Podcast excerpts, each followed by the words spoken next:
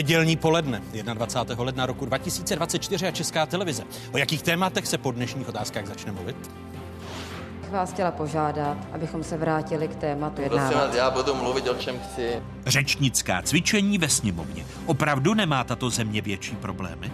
Diskuze ministra dopravy, místo předsedy občanských demokratů Martina Kupky, místo předsedkyně poslanecké sněmovny zahnutí Ano Kláry Dostálové a viceprezidenta Svazu průmyslu a dopravy Radka Špicara.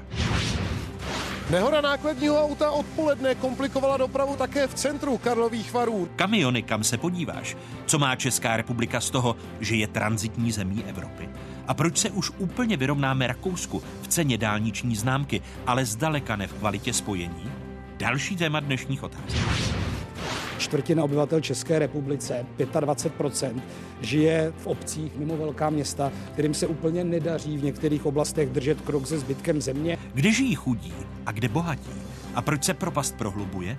Diskuze tří hejtmanů Martina Kuby z jeho českého, Jana Šilera z Ústeckého a Jana Grolicha z Jihomoravského kraje.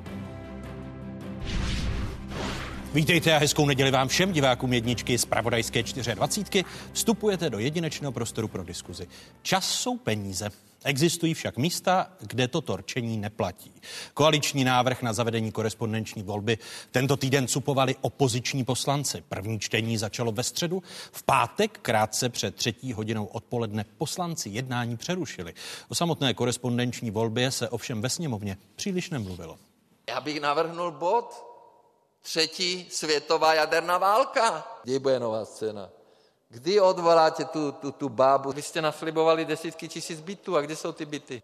A děti na lyžák? Už si ani nedovolí lyžák. Teďka budou všichni zase říkat, že Babiš tady obstruoval. Ano, Babiš tady mluví proto, aby lidi věděli, jaké problémy tady by se měly řešit. A vůbec proč mi jako šahá na plota, fotí si můj dům a zveřejňuje to? Doslova nálepkujou, vysačka. Jo? Jako žlutá hvězda. Jako takhle to dělali. Jo? To odporný tohleto jednání. Odporný. Pane poslanče, já se omlouvám, ale toto mně přijde nevkusné, toto přirovnání. Svobodné volby je svátek demokracie. A ty hrdí Češi, co jsou v zahraničí, by měli přijít osobně sem. Sečteno, podtrženo. Obstrukce zatím trvaly 31,5 hodiny. Předseda hnutí SPD Tomio Okamora okupoval ve čtvrtek řečnický pultík 10 hodin a 44 minut. Překonal tak svůj vlastní loňský rekord. Nikoli však rekord světový. Ten drží někdejší americký senátor Storm Termont, který vydržel v roce 1957 řečnit v Senátu víc než 24 hodin v kuse, aby zabránil přijetí zákona, který měl definitivně zajistit volební právo afroameričanům. Prvními hosty dnešních otázek jsou minister dopravy místo předseda občanské demokratické strany Martin Kupka. Hezké nedělní poledne, děkuji, že jste přijal pozvání. Dobré odpoledne. Vítám i bývalou ministrni pro místní rozvoj zahnutí ANO, místo předsedkyni poslanecké sněmovny Kláru Dostálovou. I vám přeji hezké nedělní poledne. Hezká, hezkou neděli. A pozvání přijal i viceprezident Svazu průmyslu a dopravy Radek Špicar. Vítejte. Hezký dobrý den. Dobrý den. Začnu u vás, paní místo předsedkyně. Obstrukční diskuze o korespondenční volbě. Předpokládám, že bude pokračovat i v příštím týdnu. Je to tak? No tak, tak to naplánovala pěti koalice, my neustále na všech těch jednáních... Pěti koalice si na, naplánovala obstrukce? Ano, ano, protože samozřejmě my je neustále vyzýváme k tomu, abychom si sedli k jednomu stolu a zkusili se domluvit. Možná taky by stálo za připomenutí, že my jsme zákon o správně voleb schválili v poslanecké sněmovně na podzim loňského roku, kde korespondenční volba nebyla. Bylo k tomu mnoho samozřejmě debat, ale bohužel teď je to předloženo v rámci poslaneckého návrhu, kdy i ústavní právníci nemají jasno v tom, jestli se nebudou muset změnit ústava a tak dále. Takže my říkáme, Česká republika má úplně jiné starosti, pojďme přerušit to první čtení, pojďme si všichni sednout, protože přece není možné, aby takovýto zákon, který se týká volebního systému České republiky, byl protlačován na sílu. Tam by přece se očekávalo není to, není to schválení minimálně 120 ale poslanců není, jako ne, ústavní Ale většinou. není to neúcta blokování projednávání e, korespondenční volby k našincům, kteří žijí v zahraničí a kteří jsou hrdými občankami a občany občany České republiky. Není to neúcta. My jsme položili otázku na půdě poslanecké sněmovny v rámci prvního čtení, co vlastně pěti koalice chce. Chceme umožnit více lidem volit v zahraničí? Pokud ano, tak tady cesta je rozšířit samozřejmě ty místnosti zastupitelských úřadů, tak aby jich nebylo jenom 300 po celém světě, ale mohlo by jich daleko více.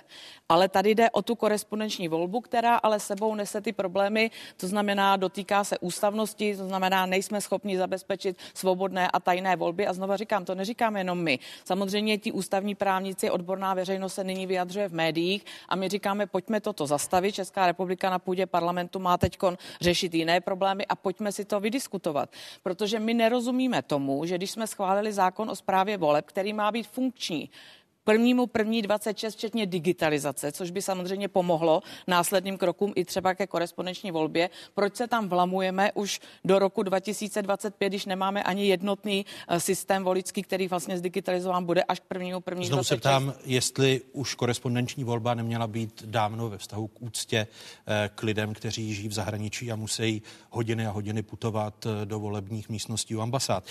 Vy jako místo předsedkyně poslanecké sněmovny, jakou délku obstrukce obstrukcí, pokud takovou délku byste byla schopna popsat, považujete za neústavní, protože nemá většina v poslanecké sněmovně právo realizovat svůj program? Tak samozřejmě důležité je, aby se vyjádřili všichni poslanci, kteří jsou přihlášeni, aby se zase nestalo, že samozřejmě těm poslancům bude ubráno právo si říci svůj názor na půdě poslanecké sněmovny. Tady si musíme uvědomit, že i opoziční poslanci jsou samozřejmě volení, poslanci mají za sebou svoji volickou základnu. Jinými, jinými slovy, lidé očekávají. Každý přihlášený by měl mít právo promluvit i, opak, a říct i opakovaně No samozřejmě, tak tam, tam jsou i takzvané faktické poznámky, kdy se snažíme si reagovat a já si myslím, že třeba ten první den, teď nemluvím o tom čtvrtku, kde my jsme nikdo neočekával, že pan Okamura bude mít takto dlouhý projev, ale my jsme se snažili faktickými poznámky reagovat prostě na ty řečníky, aby to bylo takzvané dynamické. A co vystoupení poslanců hnutí ano bylo, prosím, přerušme to, pojďme k jednacímu stolu, pojďme hledat tu zlatou střední cestu, tak aby to vyhovovalo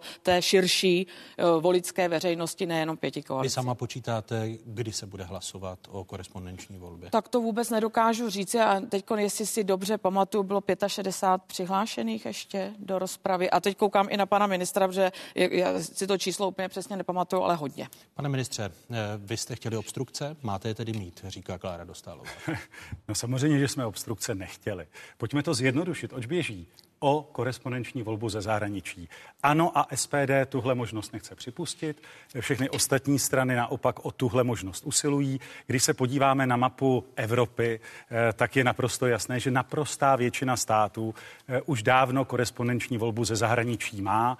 V žádném z těch států to neznamená omezení e, nějakých ústavních práv lidí. Naopak se tím významně zjednodušuje možnost volit pro ty, kteří jsou e, například na pracovních nebo studijních cestách v zahraničí, kdy ve velkých státech to znamená nejenom velký časový výdaj, ale také e, poměrně hodně peněz na to, aby se třeba přesunuli z jednoho koutu Kanady na druhý, nebo v případě Spojených států amerických je to podobné. U těch velkých států je to to, že si, reálná pane, pane ministře, to, že si za ty obstrukce můžete proto, že jste nevtáhli do hry opozici a padl tady ten argument i ústavnosti toho zákona, respektive jestli by takový zákon neměl procházet tří pětinovou většinou v poslanecké sněmovně a v Senátu. Víte, proč mi to připadá pokrytecké? Protože předchozí vláda třikrát projednávala podobnou změnu volebního zákona. Předchozí vláda eh, k jednomu z těch návrhů poslaneckých dala neutrální stanovisko. Eh, ano, v předchozím období mělo korespondenční volbu ze zahraničí ve svém programu. Najednou mění účelově svůj pohled.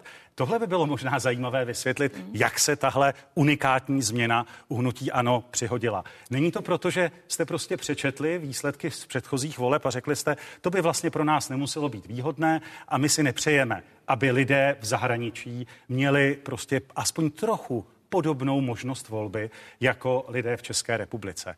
A často je to tak, že jsou to právě lidé v zahraničí, kteří naopak mnohem pečlivěji sledují to, co se v České republice dějí, to, že byť jsou od nás vzdáleni tisíce kilometrů, tak pokládají za důležité se v těch volbách vyslovit. A jediné, po čem voláme... Promiňte, to, to, že to může být protiústavní, připouštíte nebo nepřipouštíte? Nic nenasvědčuje tomu, že by to bylo protiústavní. Ty ústavy se v rámci... Ne, není zapotřebí schvalovat uh, tuto normu třípětinovou většinou v poslanecké sněmovně? Podle mého přesvědčení ne a nenaznačovala to ani žádná předchozí diskuze. Pojďme ale, a to je možná to já rád přijmu jako výzvu k další debatě, protože máme tři čtení v poslanecké sněmovně obvykle. Jsme v prvním čtení, následně mohou pracovat jednotlivé výbory na eh, úpravách. My eh, sami budeme chtít eh, jednu technickou změnu, tak aby ta volba opravdu byla snažší, protože v rámci přípravy na ministerstvu vnitra se nám zdá, že tam prostě zbytečně přibylo administrativy, takže tohle určitě chceme, aby tam nebyla zbytečná překážka. To je příležitost pro druhé čtení a pro třetí třetí čtení, tam všude je možné přijít s praktickou poznámkou, ale my jsme tady viděli jenom krátký výběr z toho, co zaznělo. Pane ministře, jako blok se volením paní místo předsedkyně, proč změnili, proč změnili názor a proč jste tak. jako ve vaší vládě dávali neutrální postoj k jednomu z návrhů? Ano, my jsme to měli v programu na rok 2017 eh, až 2021. Do programu 2021 už jsme to nedávali, protože jsme samozřejmě byli trošičku i po naučení tím, co se ve světě dělo. Ale jestli jste si tedy, pardon, pardon. Jste si přečetli ty výsledky? Chápu to správně? Ne, ne, ne, ne, ne. Tu, eh, Pardon, já na to musím zareagovat, protože pokud tady pan ministr použije slovo pokrytecké, tak já bych vás chtěla seznámit se stanoviskem vašeho pana premiéra Fialy z roku 2020, kde on říká, nové formy hlasování představují riziko. Pro demokracii je důležitá důvěra lidí a také přijetí porážky. Platí dvakrát měř, jednou řeš, než se rozhodneme pro jiné způsoby hlasování. V roce 2020 USA bojují s nedůvěrou v regulérnost korespondenčních hlasů, toho, ať si všímají všichni sociální inženýři, co u nás pořád něco chtějí měnit. Tedy, takže vy promiňte, říkáte, takže že pok... pokrytecké je z roku 2017, ale už pokrytecké není z roku 2020. To je absurdní. A pane ministře, jestli vy mě vyzýváte, jestli vy mě vyzýváte k tomu, abychom jednali, tak puste ten návrh zákona do klasického legislativního procesu. Ať to připraví vláda, ať k tomu zaujme legislativní rada vlády stanovisko, ale vy to děláte jako hurá akci na bázi 15 poslanců. Žádný odborník to neviděl a teď se ukazuje, že jsou tam chyby. Úředně ověřená adresa. Pak řekne paní Pekarová normálně do médií, že se to bude dělat čestným prohlášením. Teď jsou zahlcený média nebo mediální prostor tím, kdo bude řešit mrtvé duše, protože když někdo zemře v zahraničí, tak se to ministerstvo zahraničních věcí dozví až za dva až tři měsíce. Takže to jsou všechny ty věci, které samozřejmě povedou k tomu, že to bude nedůvěryhodné a podlamuje to tu důvěru veřejnosti ve volební systém, který Česká republika má natolik robustní, že nikdy nebyl napadnut. Proč to děláte? Věcně. Vyjádření Petra Fialy tady směřovalo například ke korespondenční volbě v samotné České republice, kde s ohledem na to, že máme 15 tisíc volebních místností, kde opravdu pro nikoho není zásadní překážka, eh, pokud se chce vyjádřit k situaci v České republice, tak k těm volbám jít. To je opravdu diametrálně odlišná situace. Ano, důvěra ve volební systém je jeden z důležitých předpokladů toho, aby v České republice nedocházelo k problémům. Tady se ale bavíme o ověřeném a v mnoha státech opakovaně praktikovaném způsobu volby. Pojďme se bavit o tom, aby tam opravdu nebyly žádné technické překážky. To je prostor v rámci druhého čtení v rámci toho českého parlamentního systému je to prostor bohatý a tohle určitě vychytáme. Jste Ale... schopni najít kompromis tady ve studiu, a aby příští týden no, veřejnost... ve studiu asi ne. My vyzýváme, přerušme první čtení, pojďme k, ke stolu, přijďme k tomu odborníky a pojďme odbourávat ty věci, které legitimně prostě na půdě poslanecké sněmovny teď zaznívají. Sama Evropská komise vyjádřením doporučuje neměnit volební systémy jakkoliv rok a něco před volbami. Proč to vlamujete do prvního první 25. Proč to nenecháme, až když to bude zdigitalizovaný od prvního první 26? Vy tady hovoříte, že mnoha států, ty státy šly ale pilotním projektem. Vy chcete prostě tu hurá akci spustit na parlamentní volby, tak se pojďme bavit o tom pilotním projektu, na kterém území to uděláme. A do toho všeho pan minister Rakušan na půdě sněmovny řekne, že to bude fungovat jenom tam, kde je funkční pošta. Jako co to je? Jo, tak buď to bude fungovat pro všechny, jako české voliče v zahraničí, nebo jako jenom pro někoho. Závěrečná reakce? Tak eh, v tomhle případě tady je opravdu dostatek dokladů, jak se to dělá i jinde v zahraničí. Tohle není faktická překážka, je to opravdu spíše politický postoj na straně opozice. A eh, to, jakým způsobem budou i lidé v České republice vyhodnocovat ten postoj, kdy popravdě řečeno eh, možnost usnadnění té volby a vychází to i z průzkumu veřejných mínění, lidé logicky vítají, protože tím opravdu nikomu eh, neděláme příkoří. Ale tím reálně otvíráme možnost. vítají. Chcete říct, že Jo. například eh, takové volby v Německu, Ale v tam jsou Rakousku, úplně v jiné Itálii podmínky v Německu, nejsou- než vy jste připravili vy. Například v Německu, když někdo žije v zahraničí více jak 25 let, tak už na to to nemá nárok. A vy k tomu při, vlastně dáváte návrh o řešení občanství až do čtvrtých generací. Jako tam prostě ty věci je potřeba skutečně dát na stůl a jestli to myslíte s důvěrou lidí ve volební systém vážně, přerušte to a pojďme jednat. To je jediný, Zdá co se, po vás že, chci. že příští týden nás čeká pokračování, alespoň z té vaší diskuze. Příští týden nás také navíc čeká eh, mimořádná schůze poslanecké sněmovny, na které se má probírat opoziční návrh eh, poslanců Heleny Válkové, Aleny Šilerové a dalších z hnutí ANO. Eh, konkrétně eh, změna ústavního zákona číslo 1 z roku 1993 Ústava České republiky ve znění pozdějších předpisů a má se týkat celostátního referenda.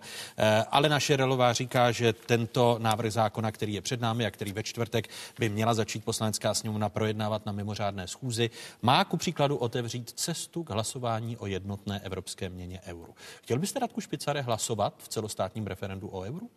My už jsme hlasovali o euru, možná si to uh, paní exministrině může připomenout a ten výsledek byl poměrně jednoznačný. Teď mluvíte o vstupu České republiky do Evropské Přesně tak. unie. Jehož součástí. Jehož součástí přístupových listin je přijetí jednotné Evropské Přesně unie. tak, Proč takže- byste to neopakoval? Eh, Z velmi jednoduchého důvodu. Za to referendum máme za sebou. Myslím, že by bylo velmi zvláštní, když už jsme něco rozhodli a někomu se to teď možná nelíbí to dělat znovu, protože takhle, kdyby se chovaly ostatní evropské národy, eh, když eh, se v rámci třeba Evropy nebo v jednotlivých členských státech něco eh, odhlasuje a potom se to nějaké politické reprezentaci nebude líbit, že by to zase změnilo, to bychom mohli my asi odnést možná více než kdokoliv jiný.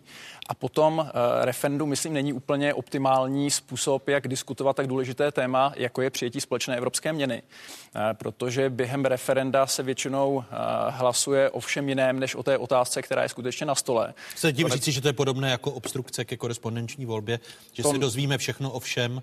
Já jsem Nikoli- tady, já jsem, já jsem byl v Izraeli a- v, v Kataru během týdne, takže já jsem rád, že jsem to teď mohl si poslechnout summary té debaty, protože jsem ji během týdne v parlamentu neposlouchal, takže ji ani nemohu komentovat.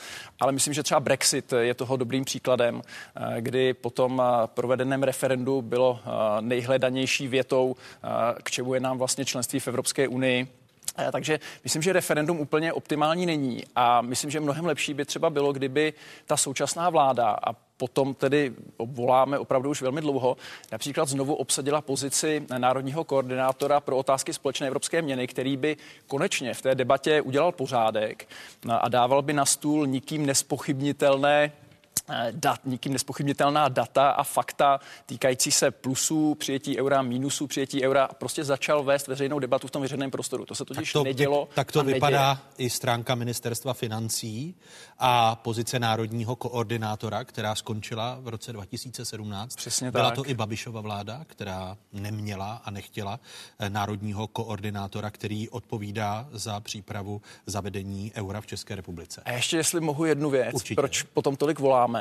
Uh, my jsme opravdu specifická země, která je velmi euroskeptická a mě na tom trápí jedna věc asi vůbec nejvíc, uh, že jedním z těch hlavních důvodů uh, je například strach ze zdražení což je euromítus. To znamená, politici tím, že nevedou tu veřejnou debatu, tak nechávají lidi se bát věcí, kterých se bát vůbec nemusí. A to českým politikům opravdu vyčítám. Eh, Pane místo předsedo, teď v roli místo předsedy občanské demokratické strany, eh, půjdeme z obstrukce do obstrukce příští týden v poslanecké sněmovně, eh, nebo budete jako vláda hlasovat pro eh, ten návrh o celostátním referendu a změnu ústavy? Já nejsem pro eh, takovou změnu ústavy. Eh, Referendum je v České republice ukotvené, eh, je možné pořádat referenda. Já jsem opravdu zastáncem i v těchto otázkách principu zastupitelské demokracie. Souhlasím s tím, že o tak velkých věcech je potřeba vést opravdu dobrou debatu.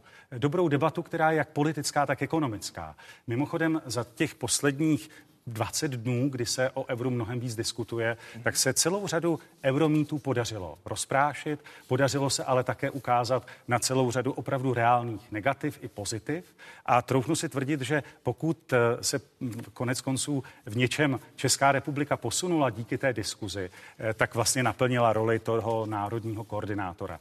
Za nás. Promiňte, daleko... vás v tom případě to dělá pan prezident. E, jinými slovy, e, novoroční prezidentský projev, vy vnímáte, že prezident supluje roli národního koordinátora e, pro zavedení eura? To jsem nepověděl, je dobře, že ta diskuze se no v České tak republice otevřela. Vyzněla vaše odpověď. A znovu se k tomu vrátím. Pro Českou republiku je tady přece prvořadý úkol a to je dát dohromady veřejné finance. Protože to je také základní podmínka toho, abychom se přiblížili blíž k tomu euru a nebylo pro nás víc negativem než pozitivem. ODS tedy odmítne ten návrh zákona hnutí, ano, chápu to správně. Ano. Teď odpovídáte eh, logem hnutí ANO, jehož eh, místo předsedkyně poslanecké sněmovny je tady, je tady u nás. Eh, Vzdáváte to, když jste vy zase naopak si nezajistili třípětinovou většinu v poslanecké sněmovně? Tak my budeme spíše apelovat vlastně na to, že by se neměla vláda nebo vlastně jakýkoliv vládnoucí složky v této republice bát svých vlastních občanů. A pokud samozřejmě to bude postaveno... Vládnoucí složky? Vládnoucí... Jak to je demagogie, tak prostě proč nechcete prostě připustit celostátní referendum na tak zásadní témata, když obcházíte zákony legislativní procesy. Takže my tam máme, samozřejmě souhlasím s tím, že debata o euru musí být. Já se jenom varuji toho, aby to nebylo politické rozhodnutí, ale aby to bylo vyfutrované ekonomicky vědeckými argumenty, takže to je to, co my jsme na to namítali. Proč se bojíte eh, vlá- celostátního referenda právě zrovna třeba o korespondenční volbě, když se to týká volebního systému České republiky? Znova připomínám, není to volební systém pěti koalice. Další debata samozřejmě může být o možném zdání se práva veta, to znamená ohrožení české suverenity. Takže proč Promiňte, paní místo předsedkyně, jinými slovy přiznáváte, že jste to jenom zkusili. Ne, Protože jste si nedojednali, vy jste si no, nedojednali k tomu, jaká témata jsou většinu. aktuálně ve společnosti na stole, tak si myslíme, že by měli tedy občané také promluvit do toho, aby dali určitý návod voleným zastup, zástupcům, zastupitelům, prostě ten pulár k tomu, jak se mají do budoucna vůči České republice chovat. Když se podíváme na inflaci, protože jeden z argumentů, který zazníval, záhy dostanete slovo, pane ministře, v souvislosti eh, se vstupem České republiky do eurozóny, jestli by tuzemská ekonomika byla odolnější, pokud by byla součástí jednotného eh, prostoru eh, platícího eurem. V Evropské unii je stále Česká republika mezi těmi zeměmi, které mají nejvyšší inflaci podle dat Eurostatu, eh, které vidíte, činila prosincová inflace v Česku meziročně 7,6%, druhou příčku obsadilo Rumunsko s meziročním růstem 7%, na 6% rostly v prosinci spotřebitelské ceny na Slovensku a v Polsku Chorvatsko, které od ledna loňského roku v eurozóně mělo prosincovou inflaci 5,4%, Německo sami vidíte 3,8% a tak dále a tak dále. E, proč vy jste jako hnutí ano jako první vláda eh, zrušili, respektive neobnovili pozici národního koordinátora, když tady Radek Špicar za svaz průmyslu a dopravy volá potom, že by byl národní koordinátor důležitý, ať vstoupíme do eurozóny kdykoliv. Tak tady je asi potřeba se trošičku vrátit do minulosti, protože já teda souhlasím s tím, že když jsme vstupovali do Evropské unie v roce 2004, myslím si, že to teda nebylo občanům takto úplně deklarováno, ale souhlasím, že v těch přístupových, eh, v přístupových smlouvách bylo samozřejmě i přechod na euro. Ale přece ruku na srdce, ta Evropská unie se nějakým způsobem vyvíjí. Kdyby aspoň ta eurozóna se snažila držet ty svoje rozpočty nějakým způsobem na úzdě. Že ale se zadluž... to daří tedy České republice. No ale paní, ano. Paní místo předsedkyně. Tak, pardon, pane Moravče, ale za Zadluženost České republiky je 42% a zadluženost eurozóny je přes 90%. Ano, protože vycházíme z nízké zadluženosti z 90. Já znova říkám, ale že prostě kolem se... nás Německo, Francie, všichni mají samozřejmě daleko zadluženější rozpočty. Takže tam je otázka, proč by Česká republika, když má druhou nejvýkonnější měnu v rámci Evropy, měla teď prostě jít s tím na ten oltář toho, že by prostě mohla vlastně ručit za dluhy, zejména tedy jižních států, jako je Řecko, Španělsko, Itálie a tak dále. Měla by mít Česká republika. Vy jste a ještě lídrní... k tomu ani by neměla vlastně tu možnost si ovládat svoji vlastní měnovou politiku, protože by samozřejmě všechny tyto pravomoci dala Evropské centrální bance. vy, vy, jste, vy, jste, vy jste lídrní uh, hnutí ANO pro evropské volby. Uh, předpokládám, že se předtím zdáte poslaneckého mandátu? Před těmi evropskými volbami? V těch evropských volbách to funguje tak, že nejdříve proběhnou ty evropské volby a pak je ještě měsíc na tom, než se složí slib na půdě Evropského parlamentu. Mně jde o to, jestli sama preventivně tím, že se najednou cítíte evropskou političkou, nebo že eh, jste lídriní eh, hnutí ANO pro evropské volby ještě předtím, než případně budete zvolena do Evropského parlamentu, ne, ne, ne, ne, ne. zdáte Budu mandátu. postupovat tak, jak to umožňují evropská pravidla, to znamená, nemusím se vzdát svého mandátu tady v České republice, proběhnou evropské volby a musím se ho vzdát do té doby, než bude to ustanovující zasedání, které bude v červenci. Uh, Měla by mít Česká republika národního koordinátora, který odpovídá za koordinaci příprav na zavedení Já eura? musím říct, že my jsme měli stejný pozici, jako má současná vláda, teda um, slovy pana premiéra, kdy jsme vlastně nechtěli vlastně eh, přistoupit k euru z důvodu ekonomických, který už jsme mnohdy řekl. Pan premiér taky teď řekl, že to není na stole. Pan minister financí taky řekl, že ani nenaplňujeme ještě ta kritéria, že to není na stole, takže je to taková jako hypotetická tady debata politická. No není to, a to, promiňte, ta, to, a to se omlouvám. Debata. Já opravdu odmítám politické rozhodnutí. Pojďme dát ekonomické argumenty na stůl a z mnoho ekonomů, zase musím použít mediální prostor, říká, že teď to není ta správná doba. Já rozumím podnikatelům, průmyslu, tomu všemu rozumím, ale jsou Paní přece ve hře i jiné věci. Já, já vám řeknu, v čem je ten problém. Uh, ti ekonomové, kteři, které citujete vy, jsou často obvinováni z toho, že například pracují pro banky. To znamená, že vydělávají na těch směných kurzech mezi korunou a eurem. To znamená, část veřejnosti je napadá z toho, že prostě nejsou objektivní. Eh, část veřejnosti napadá nás, co by zástupce exportérů, že jsme taky příliš subjektivní. Právě proto potřebujeme národního koordinátora, který kope za vládu, to znamená za legitimně zvolené politiky, který alespoň tak, jak já doufám, bude dávat na stůl čísla, data a fakta, která prostě nebudou spochybnitelná z této pozice, nějaké zaujatosti, ať už naší nebo té druhé strany. To znamená, bez ohledu na to, jestli vláda chce přijmout euro nebo nechce, jestli to zvládne do čtyř let nebo do deseti, je tady prostě měl být někdo, kdo bude dávat na stůl čísla, která budou nespochybnitelná a která bude lidem vysvětlovat plusy a mínusy celého toho procesu a který znova opakuji, bude prostě demitizovat ty věci, které straší lidi úplně zbytečně, jako je strach ze strašení, což naposledy dokázali Slováci, že je naprostý nesmysl.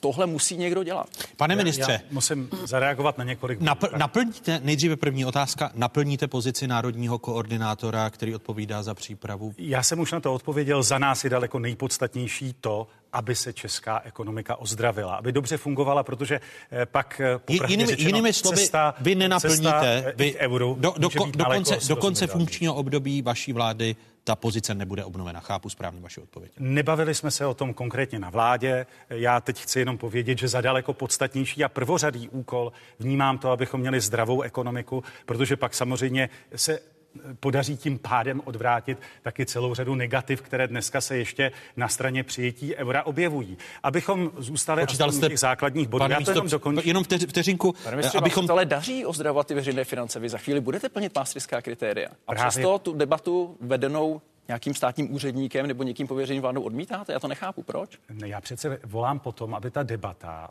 nezvládne jeden národní koordinátor. Eh, vezměte si jenom to spektrum ekonomických názorů. Eh, za těch 20 dnů se například podařilo opravdu odbourat to, že například euro by bylo reálně lékem na inflaci. Ukázalo se, že ne na celé řadě jiných států.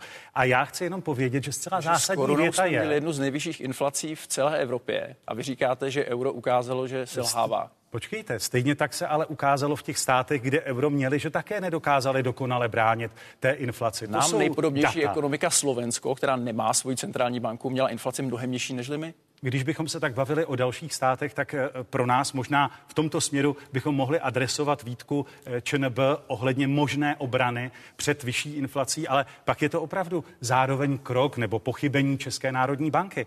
Eh, ale je to nástroj. centrální banka, a když o ní přijdeme, tak se v podstatě nic nestane, protože ne, nesplnila svoji roli v době, Tohle... kdy skutečně to byla její hvězdná hodina. Pojďme věcně debatovat o tom, jaká jsou pozitiva, jaká jsou negativa toho přijetí. To dneska během té debaty asi nezvládneme. Ale stojí za to povědět, že v případě inflace je ta rovnice mnohem složitější. Je možné zároveň říct, že eh, jak na jedné straně euro nepochybně má výhodu v tom, že se pak konkurenční podmínky odehrávají přímočařeji. My jsme v tom udělali důležitý krok například v tom, že mohou eh, firmy už účtovat v cizích měnách. Velmi oceňujeme, ano. To je významný krok z hlediska krok. odstranění těch zbytečných administrativních překážek.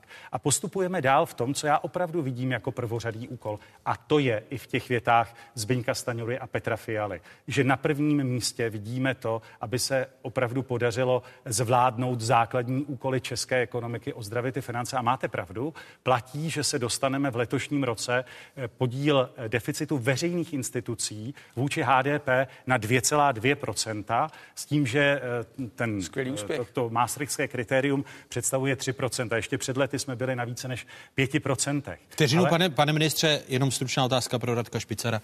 Počítal jste s tím, že narazíte do zdi a že vláda vedená ODS, a tady se shoduje hnutí ANO jako nejsilnější opoziční strana s občanskými demokraty, že národní koordinátor a jeho pozice nebude obnovena? Jako musím říct si naprosto upřímně, pane redaktore, že jsem nečekal, že by byl stanovený třeba termín pro vstup do eurozóny. Eh, měl jsem otazník o vstupu do RM2, ale považoval jsem za naprosto naprosté minimum, eh, že ta vláda obnoví tuhle pozici. To, to, že jestli se to nestane do konce volebního období eh, ve vládě, kde jsou čtyři strany, které mají ve svém programu přijetí společné evropské měny, tak to, jestli se to opravdu nestane během těch příštích dvou let, tak to budu považovat za těžkou věřitelnou věc. A, a, a za hroznou škodu vlastně pro nás, pro všechny. A kvalitu té debaty. Nenadřazujete náhodou fakticky jenom procedurální záležitost nad tu skutečnou a podstatnou stránku věci. Pane ministře, já jako už jsem je vám, vyhodnocení negativ. Já už jsem vám tady gratuloval k tomu, jak jste, jak jste začali dávat eh, do pořádku veřejné finance. Fandím vám, fandím nám všem k tomu, abychom splnili maastrichtská kritéria. A pokud se to stane, tak bych rád, abychom věděli, co bude znamenat eh, vstup do RM M2 a co bude znamenat případně vstup do společné evropské, uh, přijetí společné evropské měny. A proč o tom nechcete vést debatu už teď, absolutně nechápu. To ale já jsem v žádném případě neřekl. Samozřejmě, že ta debata se musí vést. Tady musí být argumenty a uh, těch posledních 20 dnů přispělo k tomu, že veřejnost už dneska zná mnohem víc informací o tom, co znamenají pozitiva a negativa. To já vnímám jako pozitivní krok. Zároveň ale říkám, že pro Českou republiku a pro českou vládu jsou tu na prvním místě úkoly jiné, které mimochodem pak také usnadní eh, přijetí toho eura. Ale jako první úkol vnímám to, abychom dokázali dovést do finále, eh, a ono to nebude asi končit nikdy, vždycky tu bude neodpovědná politika populistických stran, která se bude snažit znovu prohlubovat eh, deficity veřejných institucí. Ale nám záleží na tom, aby Česká republika dokázala opravdu směřovat svoji ekonomiku k větší konkurenceschopnosti, abychom dokázali investovat, budovat dopravní infrastrukturu a opravdu směřovat k tomu, že budeme stabilní ekonomikou. A ve stabilní ekonomice pak je to rozhodování o přijetí nebo nepřijetí evra mimochodem také o výrazný krok e, snaží. A platí, že ten závazek tu pro Českou republiku jednoznačně je. To já v žádném případě nechci spochybnit a chtěl bych zdůraznit ještě jednu důležitou věc, ať to nedostává zbytečně náboj jakéhosi výbíha, vyhýbání závazkům. Tato vláda přes všechny ekonomické potíže plní konečně svůj spojenecký závazek vůči NATO. To je mnohem bolestivější krok eh, z hlediska hledání odpovědí ve složité ekonomické době, jak to zajistit. V současné geopolitické situaci to ale vnímáme jako stěžejní záležitost i ve vztahu k ukotvení České republiky, eh, samozřejmě v euroatlantické vazbě, ale pochopitelně i mezi našimi partnery v Evropské unii. Paní místo předsedkyně, chcete vy jako hnutí ANO udělat z eura politickou otázku eh, evropských voleb, voleb do Evropského parlamentu? Ne, nebo? ne, ne, to, ne, to nesouvisí, to, ne, to nesouvisí ne, s volbami ta, ta, ta se jenom proto, protože ty strachy, o nichž mluví Radek Špicar, uh, jsou možná tím hlavním motivem, proč uh, ODS i proč hnutí ANO nechce, protože se bojíte veřejného mínění, uh, být odvážní v tom, abychom naplnili závazek, který se odhlasoval před 20 lety, když Česká republika v referendu rozhodovala o vstupu země do Evropské Musím unie. říct, že už se nás na to ptalo mnoho redaktorů, to znamená, jak vlastně v rámci evropských voleb. Všichni jsme jednotně odpověděli, že to není záležitost jak kampaně do evropských voleb. No, o tom si musí rozhodnout tady uh, samozřejmě uh, jako národní scéna, to znamená Česká republika. Já bych chtěla jenom pány jako ubezpečit v tom, že když se podíváte ale na průzkumy, který dělal mediální prostor, jestli lidé chtějí nebo nechtějí euro, tak je to jako víceméně jednoznačný. Já neříkám, že se tím máme takto vlastně jakoby řídit tím jedním průzkumem, jenom říkám, že chybí argumenty na té scéně. A vy říkáte, že prostě v těch zemích eurozóny byla nižší inflace, ale když se bavíte s kýmkoliv, kdo byl v loňském létě v Chorvatsku, tak vám řekne, že díky euru tam došlo k obrovskému zdražení. Není to no, pravda. Není, Není to, pravda. Já vám znova říkám, že vy zapomínáte na to, že se to musí diskutovat. A my znova říkáme, My zapomínáme, euro se my po té diskuzi voláme a chceme, aby to byla debatu. diskuze institucionalizovaná na úrovni vlády. A my, aktéři té debaty, jsme nebyli osočováni z toho, Ano, že ale zastupujeme nějaké parciální zájmy. byť A proč to proti vláda němu já nechce udělat, vůbec opravdu nic nemám, bude vždycky mít tu nálepku, že to je někdo, kdo je z vládních kruhů, kdo prostě tu republiku někam Promiňte, žene. Já to si záleží, myslím, to že by měla záleží, být kdo tím, jako celospolečenská paní debata. místo předsedkyně, to záleží, kdo tím národním koordinátorem je, protože eh, ten národní koordinátor, který tu funkci vykonával do roku 2017, Oldřich Dědek, někdejší viceguvernér centrální vůbec banky, nezpochybňuji. tuto, tuto nálepku neměl. Já to nespochybnuju, já jenom říkám, že chybí ta celospolečenská debata. A když vy jste tady říkali, že ekonomové jsou zaujatí, protože pracují v bankovním sektoru, tak proti euru se vyjadřují třeba i bývalí guvernéři, kteří teď už s bankovním sektorem až tak jako Promiňte, ale třeba nejsou. bývalý guvernér eh, centrální banky eh, Zdeněk Tuma mluví úplně jinak a dokonce říkal, že počítali s tím a přestali eh, emitovat eh, peníze, Mhm. protože počítali s tím, že Česká republika eh, do eurozóny vstoupí a místo eh, toho eh, to rozhodnutí Česká republika odkládá. Není ta politická hra a neukazuje to, pane ministře, i, i to, co jste schválili jako vaše vláda, možnost účtování v cizích měnách, že jste si vědomi toho, že průmysl a tuzemská ekonomika už je dávno euroizovaná, pokud použijí nečeský, nehezký výraz, a jdeme cestou Chorvatska, že máme zeuroizovanou ekonomiku. Přesně tak. A nakonec i tento krok, účtování v cizí měně, v drtivé většině, kolik odhadujete vy, že firem bude účtovat eh, v eurech a využije té nové možnosti, která platí v České republice? Nikdy neodhaduji, my se díváme na fakta a podívejte se Jaká na, jsou tedy- na, na, procent, na procenta úvěrů, které jsou v tuhle chvíli e, brány v eurech ze strany českých podniků. To jsou desítky procent nárůstu každý měsíc. Ta ekonomika se opravdu fakticky euroizuje, my to říkáme spontánní euroizace. A ta veřejná debata je vlastně něčem úsměvná. Nám ti teoretičtí ekonomové říkají, euro by pro českou ekonomiku nebylo eh, výhodné, nemáme ho přijímat, ale my hlasujeme našimi peněženkami. A prostě firmy si berou úvěry v eurech, mezi sebou přechází na eh, obchodování v eurech. To znamená, ta ekonomika ukazuje, ta reálná ekonomika ukazuje těm všem teoretikům, co je pro ní výhodné. A, to, a ukazuje jasně, že to je euro a vstup do eurozóny z mnoha důvodů. Není, není ta euroizace tuzemské ekonomiky a možnost účtovat to, co prosadila současná vláda i, i s vaší podporou, eh, že nakonec to rozhodnutí přijde, protože si ho vynutí, vynutí ona ekonomika, vys by chorvatská mohlo cesta. přijít na základě celostátního referenda daleko dřív, že jo? Nemuseli bychom... Nedáte jo? si pokoj. Nedám, no, protože samozřejmě je to téma, ke kterému by se čeští občané mohli ale, eh, vyjádřit. Ale já se jenom zeptám, zabývá se vůbec jako průmysl, protože já teď ve vší úctě, jo, prostě určitá lobistická skupina samozřejmě za euro jako takové tím přepočítaným kurzem, to znamená, za kolik vlastně bude ta směna, protože tam samozřejmě někteří podnikatelé mohou jako i splakat nad výdělkem. Já se omlouvám, jo, pokud by to bylo Tak samozřejmě a tohle je přesně přepočtu. téma, o kterém bychom rádi vedli debatu, veřejnou debatu, kterou by moderoval někdo nenapadnutelný, někdo objektivní a tam by se ukázalo, že to není tak, že si česká vláda řekne 21 korun a ono to tak zůstane. A tam se pohybujete v určitém pásmu, pohybuje se, pohybujete se tam poměrně dlouho, vy něco navrhnete, Evropská centrální banka k tomu má také co říci, tam se to mění, odráží to uh, specifickou situaci té dané ekonomiky. To znamená, to opravdu není tak, paní ministrině, že by si tady někdo sednul ve Strakovce a řekl 24 korun, aby jsme pomohli jedné straně společnosti nebo 21, aby No, ale bude to dost té druhé. zásadní, že jo, jak kolik to bude. Jo, to si asi To je že jo? jasné, že No. to bude zásadní, ale ten proces je poměrně objektivní a nikdo tam nehraje roli nějakého hegemona, který řekne, bude to takhle, ono se to nezmění. Jo. Ale přesně takovéhle věci je potřeba dát na stůl, ukázat, co by to znamenalo a věrohodně objektivně o nich diskutovat. Poslední otázka na vás, pane ani ministře. Ani nikdo jiný. A kde ta, deba- kdy ta debata podle vašeho odhadu Radku Špicare začne? Začne ještě za současné vlády?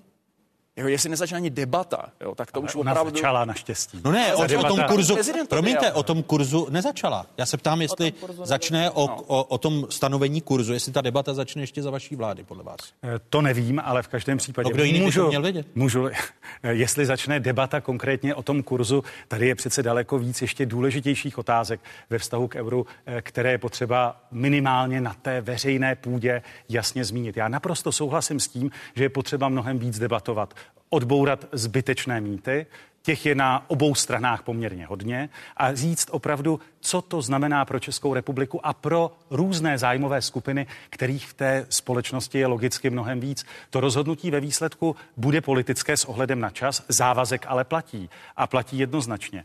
Eh, Já mám výhradu k tomu, eh, návrhu na uh, ústavní zákon o referendu v tom, že jemu bohužel Eh, ta účelovost čouhá jak sláma z bod. Je to tak patrné, že to děláte jenom proto, abyste teď znovu odehráli svoje téma a to mě na tom překáží. Pane ministře, tak já, já jsem mluvit o korespondenční volbě. Jo, o korespondenční no, volbě. Zase vracíte do páté minuty, do páté minuty diskuze. Korespondenční volba je tu v debatě veřejné už i díky vašim iniciativám, díky vaší vládě několik a let. vašemu negativnímu a, stanovisku vašeho uh, pana premiéra a vlamujete se do roku 25, tak prosím. Závěrečná reakce k euru. Radek Špicár. Reakce na to, co tady říkala před chvílí paní ministrně o těch náladách společnosti. My máme to obrovské štěstí, že tím experimentem za nás prošli Slováci. A jak říká zde zmiňovaný Oldřich Dědek, výborný člověk, který si myslím, že by tuhle uh, funkci mohl znovu uh, vykonávat celkem bez problémů. On říká, my se tady teď eh, nacházíme ve velmi paradoxní situaci, kdy Češi jsou, co se týká používání eura, teoretici. My ho nepoužíváme, tou změnou jsme neprošli. A 70% Čechů je proti a 30% pro.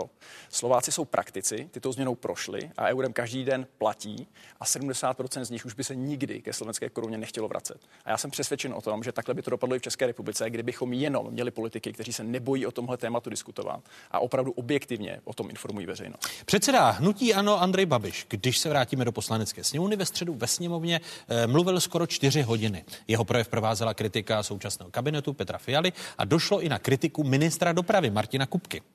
Zlepšujeme dopravní infrastrukturu, no o tom budu mluvit. Co jste pro to udělali? Vy jenom stříháte pásky. Nic jste neudělali. Prodáváte naši práci. Kolik se zahájilo, zprovoznilo dálnic? 2.11, 0. 2.12, 0. 2.13, 800 metrů. 2.14, 0. To ještě důsledek vás. Takže vy jste za čtyři roky zahájili 800 metrů. A ještě máte tu drzost nám něco o tom vykládat a pan premiér se stále chlubí, jak je to, jak je to jako úžasné, jak on všechno, jo, takže, uh, takže lidi by měli vědět, že je to naše práce, že my jsme to odmakali. Stav dopravní infrastruktury je přitom podle ekonomů jednou ze zásadních brzd tuzemské ekonomiky. Dálniční síť v České republice se letos rozroste o 118 kilometrů. Největší část v příštím roce přibude na Písecké D4, dále na Jihočeské D3 a Jihomoravské D55. Eh, mezi dálničními úseky, které plánuje ministerstvo dopravy v roce 2024 zprovoznit, jak sami vidíte na mapě, je 16 staveb. Konkrétně například 32 kilometrů D4, skoro 9 29 kilometrů D3 u Českých Budějovic nebo 21 kilometrů dlouhý úsek dálnice D55 u Uherského hradiště. Eh, pane ministře, přiznejte Andrej Babišovi, že přestřiháváte pásky jeho. Ale tak to je a bude to dělat každý minister dopravy, který bude aspoň trochu příčetný. A já se fakt nebudu zapojovat do toho ufňukaného hašteření, čí je to zásluha. Paní Jahodové ani panu Vomáčkovi přece nesejde na tom, jestli to e, otevírá, zprovoznilo se to za Karla Havlíčka, za Dana Ťoka nebo za Martina Kupky. Myslíte, e, že máme... tím, promiňte, myslíte, že tou větou, že to přiznáváte Andreji Babišovi, že už nebude ufňukaný?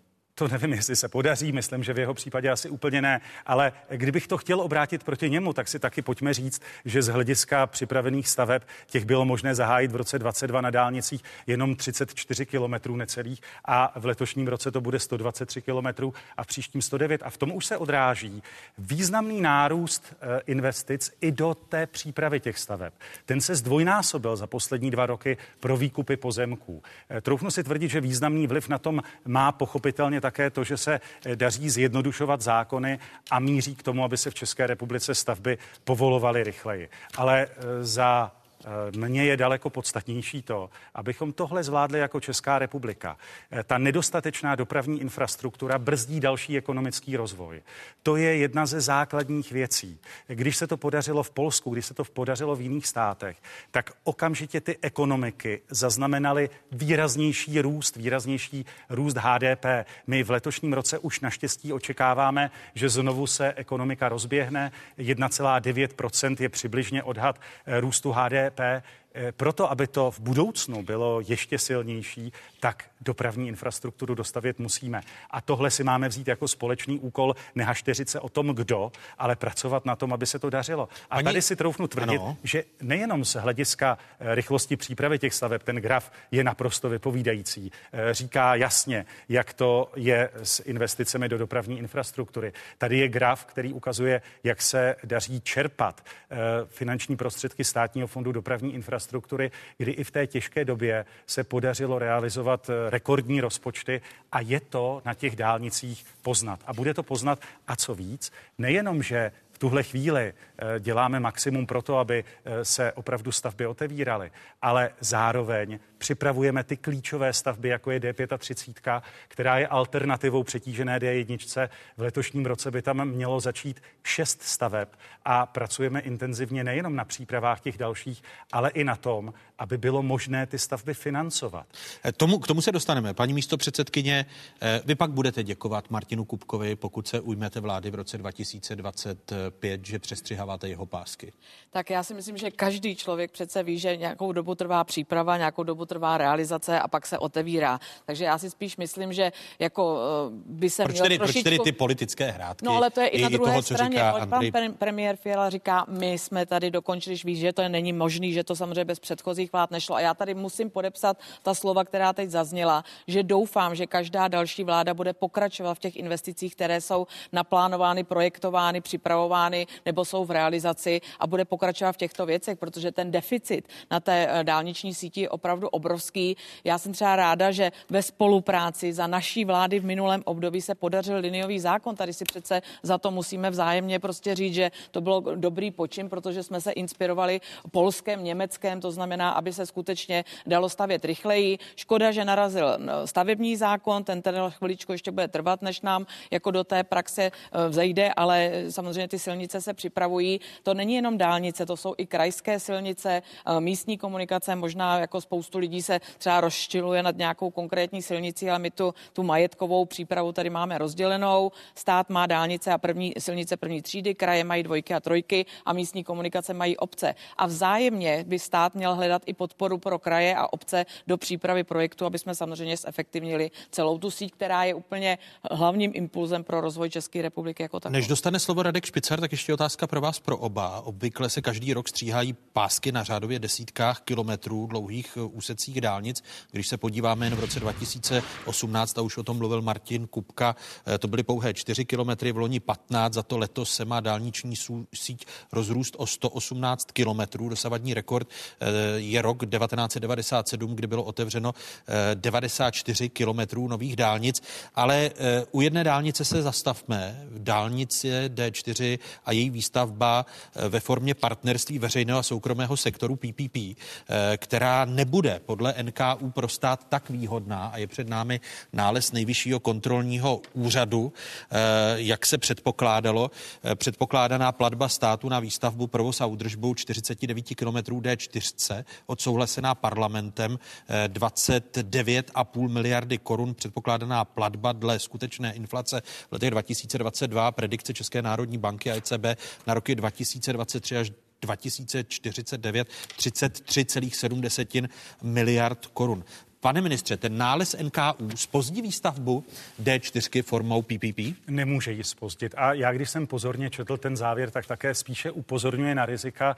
Vyčítá eh, tehdejší vládě, že nedala k dispozici přesné zhodnocení nákladů na eh, údržbu českých dálnic, Ona to ale popravdě řečeno dobře udělat nemohla, protože teprve transformací ŘSD, ke kterému dochází v letošním roce, to je výrazný krok, který bude také znamenat i větší kvalitu údržby eh, českých silnic a dálnic, eh, tak vycházela při přípravě toho projektu zejména ze zahraničních zkušeností a zahraničních dat. To bych té vládě opravdu nevyčítal. My PPP projekty potřebujeme. Shoduje se na tom celá řada ekonomů. Stojíme v situaci, kdy pokud bychom výrazně nerozšířili PPP PPP projekty, tak česká ekonomika narazí fakticky na brzdy, které by pak opravdu přibrzdily výstavbu eh, těch eh, konkrétních dálničních úseků a vrtek, protože už by nebyl prostor, jak to zajistit z národních zdrojů. Jinými, jinými, promiňte, projekty, jinými, jinými slovy, D4 a ti, co jezdí po D4, tak eh, se mohou spolehnout na to, že letos do konce roku bude v rámci PPP zprovozněno těch 32 kilometrů. Ano, to tak bude, musí to tak být. I přes a nález Znovu NKÚ. říkám, do budoucna my chceme, aby i tento nález eh, vzali v potaz všechny firmy, které vždycky na začátku, auditorské firmy a analytické firmy, které pro každý projekt PPP připravují takzvanou studii proveditelnosti.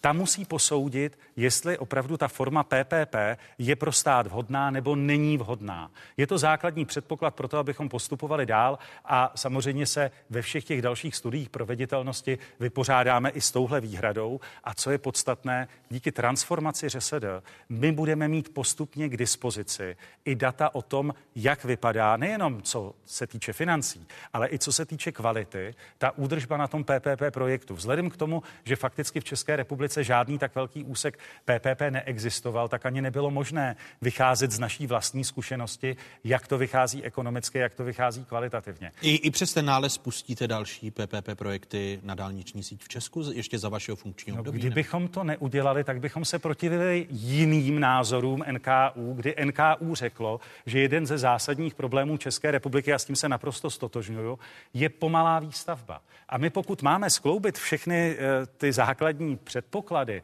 a limity, které Česká republika má, tak to nutně znamená využívat další formy financování. Pokud bychom na to rezignovali, tak to prostě zpomalí další výstavbu. Ale zájem uh, každého hospodáře, eh, kdo vidí okolní státy, nejenom z důvodu ekonomických, ale z důvodu rizího zachování konkurenceschopnosti České republiky, je naopak opravdu posilovat, tak jak se to děje v posledních letech, výstavbu dopravní infrastruktury.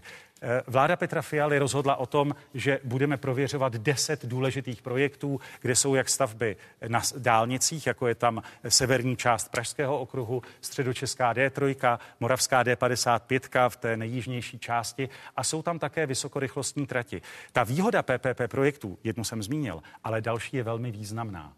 Eh, Totiž eh, realizaci poměrně dlouhých úseků v jednom časovém sledu tak, aby opravdu ten řidič, eh, případně cestující ve vlaku, mohl čerpat pozitiva, výsledky, výhody z toho, že ta infrastruktura bude dostavěná co nejdříve. Vy jste říkal, vy byste to součástí- chtěl do, de, do deseti let.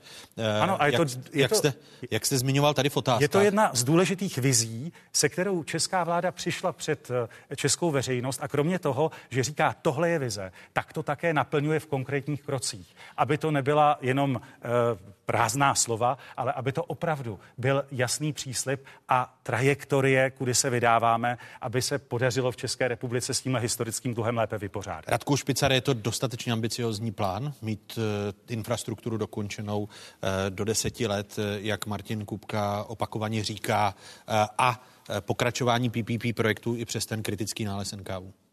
Náš vnitřní dluh v oblasti dopravní infrastruktury je obrovský. Eh, Já si myslím, že minimálně v řádech stovek miliard korun do budoucna, které se budou muset někde nalézt. Za velmi riskantní považujeme naší závislost například na evropských penězích, které budou postupně vysychat. To znamená, tady je zcela jasné, že bez soukromých peněz se stát neobejde. Bez toho bychom byli úplně vyřízení. To znamená PPP projekty zcela jistě. To, o tom není vůbec nutné pochybovat.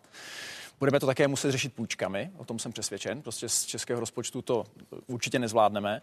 A investovat do téhle oblasti prostě musíme, už kvůli tomu, kde se na mapě Evropy nacházíme a jakou strukturu má naše ekonomika. A to, že dálniční síť vypadá takovýmhle způsobem, to je prostě obrovská ostuda a opravdu velký problém pro českou ekonomiku. Eh, A to hovoříme primárně o tedy dálniční a silniční síti, ale já bych rád, abychom stejně intenzivně hovořili i o železniční e, síti. To je pro nás do budoucna věc naprosto klíčová, vzhledem k tomu, že my jsme se před pár měsíci s panem ministrem potkali na konferenci ve Špindlerově mlíně, která právě byla uh, zaměřená na budoucnost eh, železniční dopravy v České republice a tam jsme se všichni shodli, že tak, jak bude pokračovat například dekarbonizace, tak železnice bude nabývat na významu a na to je potřeba se připravit. My budeme muset skutečně investovat obrovské částky do tzv. kombinované dopravy a nejsem si úplně jistý, že jsme na to připraveni. A tak, jak se tady těžce dobudovává ta silniční a dálniční síť, tak si myslím, že co se týká té železniční, tak jsme na tom ještě o něco hůře hůře. Ale ty investice tam prostě budou obrovské a musí se stát. Jinak eh, bude mít eh, nejenom česká ekonomika, ale celá Česká republika skutečně s tím, jak se vyvíjí ekonomika v celé Evropské unii opravdu velký problém. My se k železniční síti dostaneme, dokončeme prosím tu dálniční. A, ano, Paní ano. vy jste chtěla reagovat. Já bych chtěla reagovat na oba dva pány, protože samozřejmě my se tady bavíme o zahájení nebo zprovozňování silnic. Pro mě je daleko důležitější argument jako příprava. Jo, to znamená, aby existoval graf, to, co tady ukazoval třeba pan minister, já mám tady jenom prostě opravdu zahájené, zprovozňované, to už jsme si vysvětlovali, ale přece ta příprava je alfa omega toho, abychom dohnali ten deficit. A mě by zajímalo, já se omlouvám, pane ministře, já, já to jenom dořeknu, protože můžete si o tom myslet, co chcete, ale existoval Národní investiční plán, kde byly stavby, to znamená rok zahájení, příprava, realizace. Podívejte se, kolik toho je jenom za dopravu. A mě by prostě podle mě v České republice se stává ze slova plánování zprosté slovo, ale to není zprosté slovo. My musíme plánovat ty investice do budoucna, aby každé vlády mohly vlastně na něco navazovat, protože nejhorší, co by se nám mohlo stát, kdyby přišla nějaká vláda, všechno zarazila a byli jsme vlastně zase v bodě nula. Takže a není, prosím, není to dokončení dálniční sítě do deseti let plus ty úseky, které chce pan minister dostavět, aby do deseti let byla kompletní dálniční síť v Česku, eh, což je jeho závazek. Eh, takže to je plánování svým způsobem? Ano, ale je to dokončování něčeho, co už pravděpodobně je v přípravě. Mě by hrozně zajímalo, které projekty jsou aktuálně nově v přípravě. My, já vím, co jsme připravovali my, jo, jaký projekty má pan minister připraven na rezortu, ale mě by zajímalo, jak pokračuje rezort v přípravách do budoucna. Jestli to bude rok 28, 29, 30, je mi úplně jedno, jenom bych chtěla vidět, kde rád, to plánování rád, je. No. Rád na to odpovím a zkusme se vydat i to, do té oblasti železniční dopravy. Můžeme dokončit, já se omlouvám, železnice, až dokončíme ještě tak. uh, sazby mítného, půjdeme na železnici, Dobře, tak ministře. podstatná věc. Eh, kromě toho, že jsme řekli tenhle jasný plán 10 let dokončení základní dálniční sítě a výstavba vysokorychlostních tratí, tak jsme také k tomu připravovali a připravili eh, takzvanou dopravní sektorovou strategii. To je ten dokument, o kterém je řeč, to je to jasné ukotvení těch eh, výhledů toho, co se v České republice bude stavět. A tady bychom se museli dostat, abych to dokumentoval do konkrétních staveb, se kterými nejenom, že začínáme ve v různých fázích té projektové přípravy, ale kde opravdu už jsme třeba v pokročilém stádiu a které můžeme spouštět v následujících letech, ať na železnici nebo na té silniční síti. Takže na to pamatujeme a kromě toho výhledu, který zní jako důležitá politická vize, protože eh, ten stát, ta společnost má mít vize, eh, ke kterým v tomhle ohledu se mohou upínat zraky lidí a můžou si od toho slibovat, že opravdu tohle konečně nastane. Tak vedle toho je tady jasně formulovaný plán dopravních strategií. Takže ho předle, dáte, ho, dáte ho opozici, ať paní místo předsedkyně má. My jsme, to dokonce, my no, jsme tohle no, dokonce no, udělali. Já v jednání s Karlem Havlíčkem eh, jsem ten základní výhled eh, jednak toho, co se má stavět, ale také, jak se to bude financovat v základním výhledu předložil.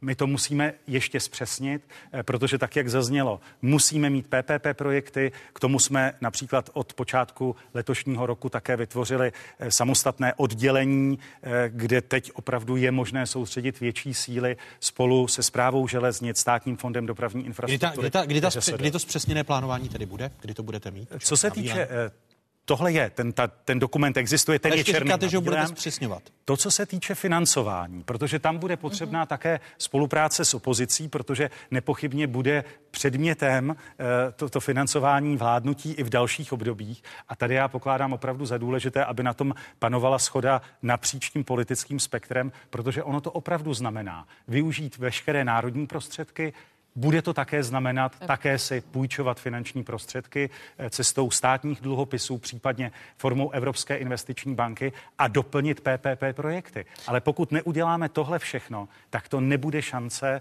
opravdu dobře zvládnout a zajistit, že Česká republika bude mít dopravní infrastrukturu, kterou si zaslouží a kterou potřebuje. Pane ministře, když se podíváme na data, tak zahraničních kamionů na tuzemských dálnicích přibývá. To se týká i financování eh, výstavby, to, o čem mluvil Radek Špicar, protože dálnice jsou financované a jejich výstavba i z mýta. Tady vidíte nárůsty palubních jednotek vydaných pro české kamiony, kde se pohybujeme na nějakých 150 tisících. V loni na konci roku jich bylo 153 700.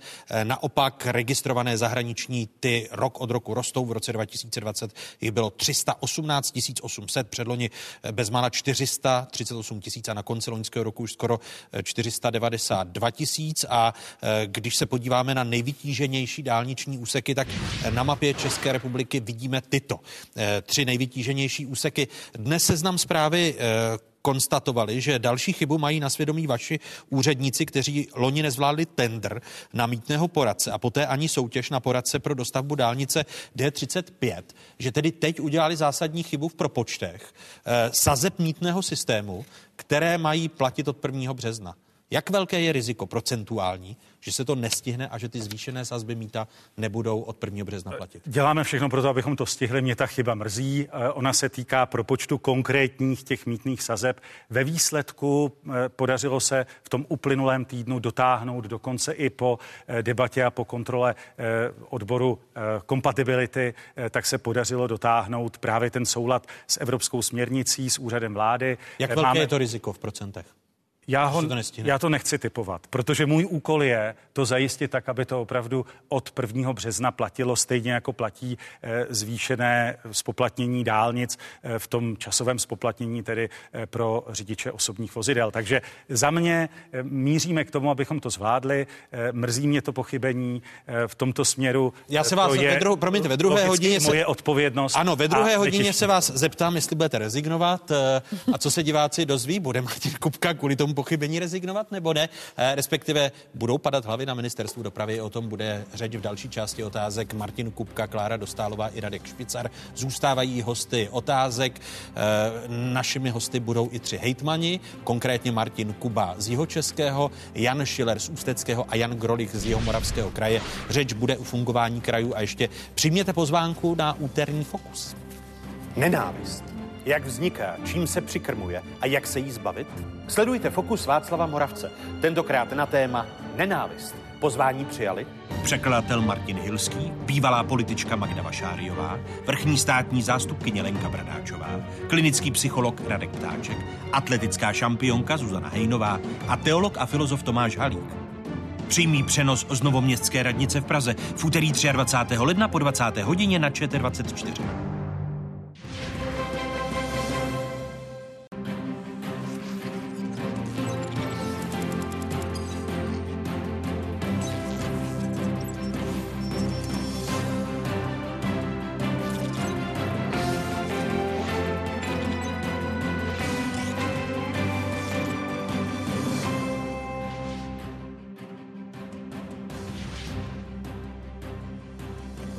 Jste na správné adrese, tady je Spravodajská jednička v zemi, tady je 24. České televize. O jakých tématech se po dnešních otázkách začne mluvit? Místo toho, aby tento rozpočet zajistil naší zemi to, že tady sebevědomá, vyspělá země se začne posouvat směrem nahoru, tak jsme svědky naprostého opaku. Kdo chudne a kdo bohatne? Pokračování diskuze ministra dopravy místo předsedy občanských demokratů Martina Kupky, místo předsedkyně poslanecké sněmovny zahnutí Ano Kláry Dostálové a viceprezidenta Svazu průmyslu a dopravy Radka Špicara. Kritéria navržená jsou lepší než ta stávající kritéria. Problém je v tom, že kraje chtějí současně navýšit podíl na sdílených daní. Bohaté a chudé kraje jak rozdělovat peníze?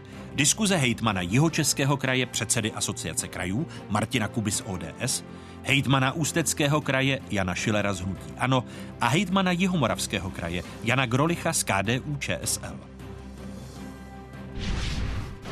Ještě jednou hezké nedělní odpoledne vám všem divákům z Pravodajské 24. Stále jste v jedinečném prostoru pro diskuzi. Výběr mítného v roce 2021 přesáhl 14 miliard korun, předloni to bylo 14 miliard a 850 milionů. Loni pak 14 miliard 910 milionů a meziroční nárůst činí zhruba 60 milionů korun. Vracíme se do debaty, jaký bude výběr míta od 1. března letošního roku a zda se stihne nastavit eh, nový výběr míta eh, kvůli chybě, kterou udělali úředníci na ministerstvu dopravy. Pane ministře, je tato chyba k tomu, abyste rezignoval?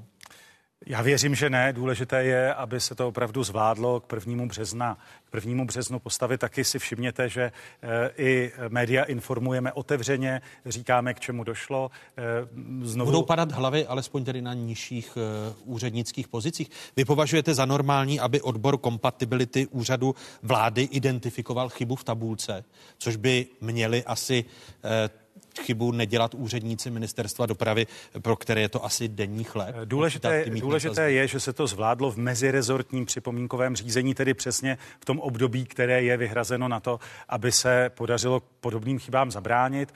Eh, v tuto chvíli ten přepočet je ověřený, je ověřený třikrát.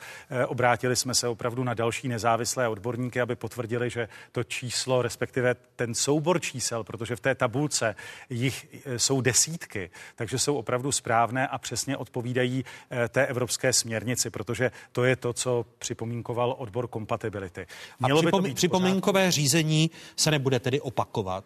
Nemělo by se opakovat a tak to potvrdil i odbor kompatibility, protože v pátek na základě přepočtu a eh, potvrzení právě těch dat eh, konstatoval, že je možné v tom pokračovat dále s těmi upravenými parametry a to je důležité. Jaké a důsledky vyvodíte z té chyby, když jde o stejné úředníky, kteří podle seznam zpráv nezvládli tender na mítného poradce ani soutěž na poradce pro dostavbu D35? Já jsem reagoval už na ty předchozí chyby. Vedlo to k tomu, že opravdu dneska ten odbor předal celou řadu eh, svých konkrétních agent jiným odborům, protože patřil také mezi ty přetížené. Vzniklo nové oddělení pro PPP, kde združujeme úředníky, nepřibývá lidí na ministerstvu dopravy, ale kde, kde združujeme lidi, kteří se tomu budou věnovat intenzivně. Eh, ten ředitel odboru eh, už nepůsobí v roli ředitele odboru a co je podstatné pro nás, to znamená další pozornost k tomu, aby ať už v oblasti PPP či těch konkrétních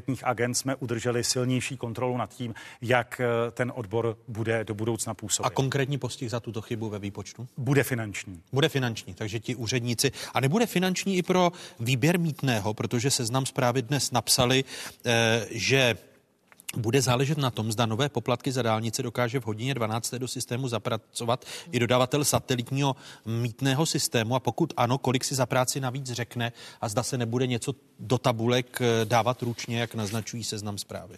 Eh, určitě to nebude fungovat tak, aby si někdo nepředstavoval, že eh, bude někdo sedět a za každé auto udělá čárku. Eh, tam jde opravdu o to, že ten současný systém je plně automatický v tom režimu, který bude následovat po prvním březnu, ale to víme už od minulého roku. To bude v nějakých pravidelných dávkách početních a nebude to v žádném případě znamenat zásadní zátěž pro ten systém a, a rozhodně pro, pro, ne zátěž pro, pro, pro Prodraží ta chyba, prodraží ta chyba uh, výběr mýta?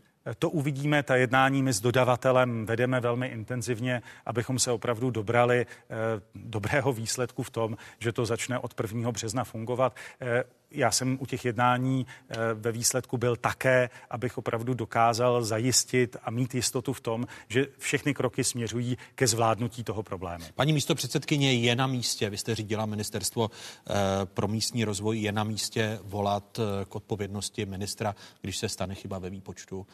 Jinými slovy, je to na rezignaci ministra. Tak samozřejmě minister je zodpovědný jako ta nejvyšší hlava na tom ministerstvu, ale všichni, kdo jsme byli v nějakých exekutivních funkcích, tak víme, že prostě prostě úředníci jsou jenom lidé, že se prostě chyba, chyba stát může. Já tady nechci kohokoliv omlouvat, ale podle mě je důležité, aby to fakt bylo funkční, že prvního třetí opravdu z tohoto pohledu za dveřmi. To znamená, aby pan minister udělal veškeré kroky k tomu, nebo při, e, i představil nějaký krizový plán, pokud by to samozřejmě ta společnost nějakým způsobem nezvládala, aby to vlastně neskolabovalo, protože od toho míta si konec konců vláda slibuje vybrání asi o dvě miliardy, jestli jsem četla správně, o, miliardy, o dvě miliardy více. Mě jenom samozřejmě vždycky jako na tomto zaráží, že když se tomu začnou věnovat média a pan minister přesně řekne, že příslušný ředitel odboru už tam není a já se pak dočtu na seznam zprávy, že je snad na stáž, jede na stáž do Londýna, tak to asi není úplně, ale nevím, jestli to je ten samý úředník nebo ne, tak jenom já jsem proto jako říkat pravdu. Eh, tohle je pravda. Jo, takže pojede do Londýna za odměnu. Proto, aby se tam věnoval PPP projektům, u kterých byl třeba v případě D4. Já, jenom, a je to člověk, tak. Eh, který opravdu v rámci třeba tohoto projektu ukázal mimořádnou odbornou znalost. A to, aby Česká republika i do budoucna dokázala PPP projekty zvládnout, tak tohle nepochybně není stáž za odměnu, to chci podtrhnout třikrát, ale je to zároveň krok, aby Česká republika dokázala zvýšit eh, i v tomto směru svůj odborný potenciál.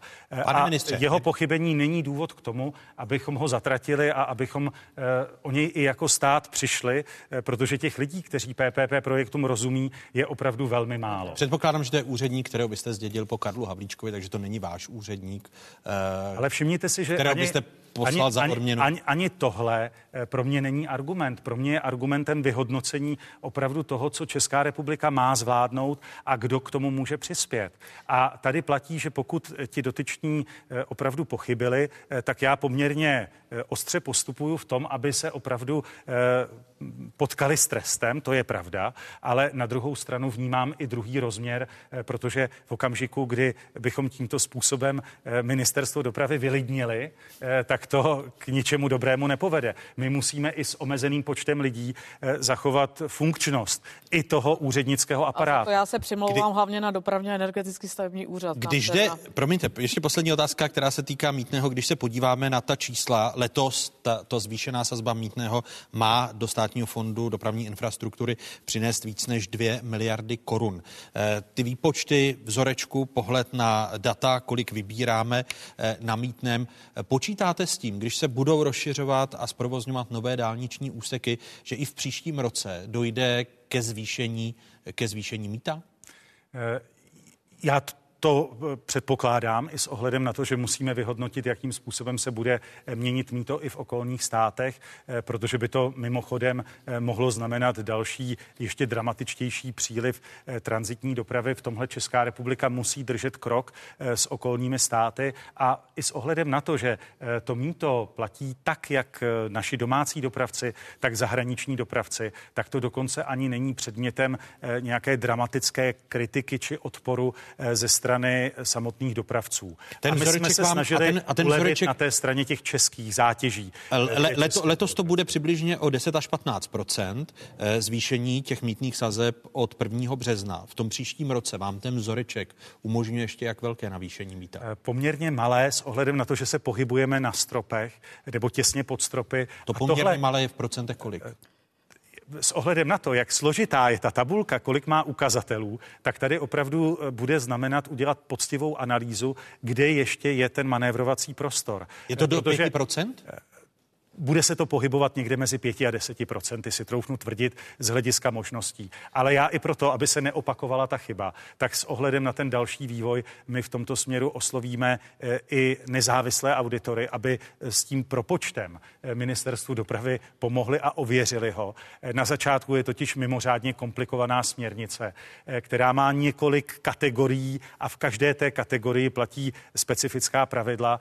Kdybychom bývali měli obecně, nejenom v Evropě, Evropě, ale i v České republice eh, pravidla jednodušší, tak by se obecně také tolik na straně úřadu nechybovalo. Eh, slíbil jsem ještě železnice pro Radka Špicara. Eh, tady poslední prostor pro to, co vás jako svaz průmyslu a dopravy, protože předpokládám, že zdražení mítného i v příštím roce o těch 5 až 10 eh, bude tak zásadně špatný, špatnou zprávou pro, pro vás jako pro svaz průmyslu? Samozřejmě potřebujeme, aby eh, doprava fungovala ve všech eh, ohledech, aby byla cenově dostupná. A to z toho důvodu, že jsme opravdu jedna z nejotevřenějších ekonomik na světě, jsme exportně orientovaná ekonomika, potřebujeme mít kontakt s našimi sousedy. Když vidíme, jaký máme kontakt s našimi sousedy, tak je celkem zřejmé, že máme opravdu na čem pracovat. A to, co bych tady chtěl znovu zopakovat, a díky za to, že se tady dostáváme k té železniční dopravě, eh, je, že na ní musíme klást, eh, jsme o tom přesvědčení v těch příštích letech mnohem větší důraz, než jsme na ní kladli eh, doposavat. Je tam spoustu věcí, ETCS, jeho zprovoznění a tak dále, zkapacitnění té železniční dopravy, to jsou opravdu věci, které doufáme, pane ministře, že jsou jednou z vašich priorit, protože bez toho se prostě do budoucna neobejdeme a bude to složité, bude to drahé, ale je to potřeba. Poslední odpověď. My jsme taky proto dali dohromady i ten jasný výhled, co je potřeba na prvním místě udělat na české železnici. Eh, pracujeme dál na odstraňování úzkých hrdel, zejména ve velkých železničních uzlech, jako je Praha, jako jsou Pardubice. Tam bychom v letošním roce měli tu velkou část práce dokončit, eh, ale čeká nás železniční úzel Brno, železniční úzel Česká Třebová. Chystáme důležitou věc, tak jako má dálniční síť e, svoji přetíženou D1, tak my stejným způsobem máme přetíženou hlavní koridorovou trať z Prahy na Pardubice a dál na Olomouc. Důležitým krokem je vytvoření jakéhosi bypassu, alternativy mezi eh, velkým osekem Hradcem Králové a Chocní. Tady uh, urychlujeme ty kroky přípravy, protože vnímáme tohle i po velmi přesné debatě s dopravci jako opravdu jeden z klíčových kroků této vlády, ale České republiky jako celku. A pak tu máme vysokorychlostní tratě, eh, kde opravdu sledujeme každou jednu část eh, velmi pečlivě, abychom se posouvali k dokumentaci EIA, eh, k územnímu rozhodování a dostali jsme se k tomu, že se ve výsledku vysokorychlostní tratě opravdu začnou stavět. Tak, aby neuletělo letadlo dvěma politickým hostům do Štrasburku a do Spojených států amerických, eh, tak se rozloučíme eh, s ministrem dopravy Martinem Kupkou, místo předsedou občanských demokratů. Děkuji, že jste byl hostem otázek. Děkuji mnohokrát za pozvání. Eh, s, Kateřin, promiňte, s Klárou Dostálovou, místo předsedkyní poslanecké sněmovny zahnutí. Ano, děkuji. Děkuji za pozvání a krásnou neděli všem. A po svých jde domů Radek Špicar, viceprezident Svazu průmyslu a dopravy nebo autem? Elektromobil. Elektromobil. děkuji vám a těším se na další diskuzi. Děkujeme Díky za pozvání. Víc peněz ze státního rozpočtu chtějí všichni, i kraje. Téměř polovina z nich žádá vládu, ať změní způsob, jakým se rozděluje výnos z daní. Nemyslím si, že zde to je o částkách, bavíme se o parametrech, bavíme se o tom, pokud je to eh, tam bude zahrnout, určitě by tam měl být zahrnout počet obyvatel. Současné výpočty spochybňuje šestice hejtmanství. Jeho moravské, karlovarské, liberecké, pardubické, středočeské a zlínské. 18 let starý vzorec je podle nich nastavený nespravedlivě a neodpovídá skutečnému stavu. Středočeský kraj opravdu patří k těm krajům, které nejvíce doplácejí na to, eh, že rozpočtové určení je nespravedlivé. Přicházíme ročně zhruba o 1,5 až 2 miliardy korun. Pokud dojde k novému přerozdělení, tak jsme připraveni dát finanční prostředky právě do silniční sítě, protože ten eh, dluh investiční, který tady je daný právě bohužel nespravedlivým přerozdělením rozpočtového určení daní, eh, tak chceme dohnat. Jsme k tomuto stanovisku zaujali neutrální stanovisko jako vláda. My jsme jasně řekli, že bychom byli rádi, aby v optimálním případě byla na těch změnách parametrů zhoda za celou asociaci krajů. Nemusí to být skokové navýšení, může to být pozvolný náběh, třeba v následujících dvou až třech letech. I to by pro nás bylo řešení. Kteří to poštou, nevnímají realitu dnešních veřejných financí. Eh, podívejte se, jak vypadá hospodaření státního rozpočtu, jak vypadá hospodaření krajů a obcí. Největší problém je na úrovni státního rozpočtu a tento návrh jenom prohlubuje deficity. Vláda v téhle chvíli jasně dává najevo, že není připravena ty peníze navýšit a já osobně panu ministrovi financí rozumím, možná někdo z hejtmanů ne, každý jsme z jiné politické strany. Ministr financí Zbyněk Staňura nepředpokládá, že by teď ve čtvrtek v poslanecké sněmovně, kdy se mají návrhy krajů začít probírat, uspěly eh, tyto návrhy. Jde o návrhy šesti krajů na změnu rozpočtového určení daní. Podle Staňury chybí dohoda s vládou. Kabinet na této dohodě chce pracovat tak, aby nový způsob rozdělení daní mohl začít fungovat od roku 2025 nebo dokonce od roku 2026. Proto jsou dalšími hosty otázek tři hejtmani. Předseda Asociace krajů České republiky, hejtman kraje Jihočeského, Martin Kubas, ODS. Děkuji, že jste Hezký den. otázek. Děkuji za pozvání. Díky. Vítám i hejtmana Ústeckého kraje, Jana Šilera z Hnutí Ano. Pane hejtmane, vítejte. Dobrý den vám i divákům. A mé pozvání přijal i hejtman kraje Jihočeského Jan Grolich z KDU ČSL. Jeho Moravského, zatím jeho Já jsem řekl jeho, jeho českého, že byste s Martinem Kubou sloučili eh, jeho český a jeho moravský v jeden velký kraj. Eh, stále autonomního jeho moravského kraje, omlouvám se za přeřek. Eh, myslíte, že ty návrhy, které bude příští týden na té mimořádné schůzi probírat poslanecká sněmovna, uspíší vaši dohodu s vládou, když Zbyněk Staňura říká, že dohoda s vládou není? A roky 2025 nebo 26 můžou být těmi, kdy se dohodnete, Martina? Já to se pokusím schrnout. Eh, musím eh, poděkovat eh, současnému složení asociace krajů za to, jaká část debaty se tady odvedla. Protože to, že rozpočtové určení daní, tedy aby diváci rozuměli dělení mezi kraje, vlastně není úplně spravedlivé, je úplně jasné a je to vidět. My jsme tou debatou začali to naše volební období a byť do ní někteří hejtmani vstupovali z pohledu, pojďme si spočítat, kolik máme kdo obyvatel a na každýho budeme dostávat stejně a když to tak není, tak je to nespravedlivý, tak si myslím, že ta debata velmi dobře pokročila v tom, že jsme si vědomi, že každý ten kraj má svoje specifika, každý má jinou strukturu. Ono je to velmi jednoduše vidět, když to uvedu na příkladu. Třeba srovnám naše dva kraje. Jihomoravský má zhruba 1,2 milionu obyvatel, ale z toho 400 tisíc, skoro třetina žije v hlavním městě Brně a jejich potřeby vlastně uspokuje z velké části rozpočet města Brna. Kdežto my máme 650 tisíc obyvatel a jenom 15% žije v krajském městě v Budějovicích a ty ostatní potřeby jejich musíte uspokovat z toho krajského rozpočtu.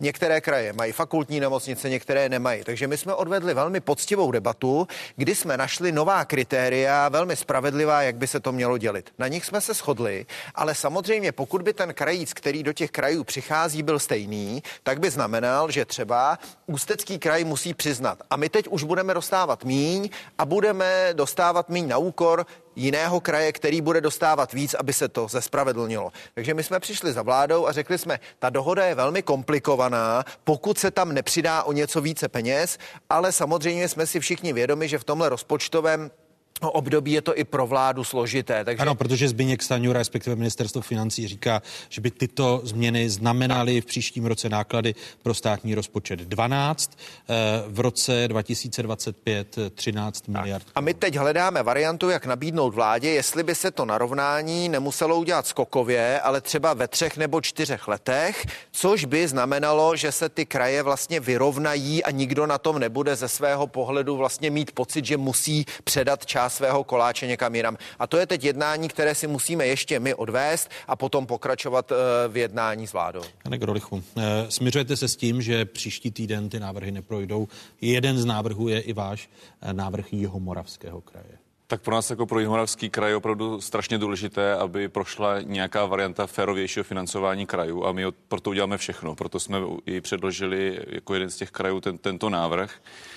Já si myslím, že je trochu nešťastné, že se z té věcné debaty stalo politikum. A to si myslím, že té věcné debatě, kterou zatím na úrovni jak asociace krajů, tak ve vztahu k ministerstvu financí vedeme, takže se z toho stane politická otázka a pokud se eh, na tomto mimořádném zasedání by se ten, tyto návrhy neschválily, tak eh, tím pádem by to mohlo zastavit tu debatu. Já věřím, že se to tak nestane a uvítal bych, aby to jednání, jak to bylo zatím do posud, tak jak to popsal tady Martin Kubo velice dobře, tak aby pokračovalo dál, protože si myslím, že ty kraje ještě nikdy nebyly tak daleko. Myslím si, že ta vláda té debatě je otevřená.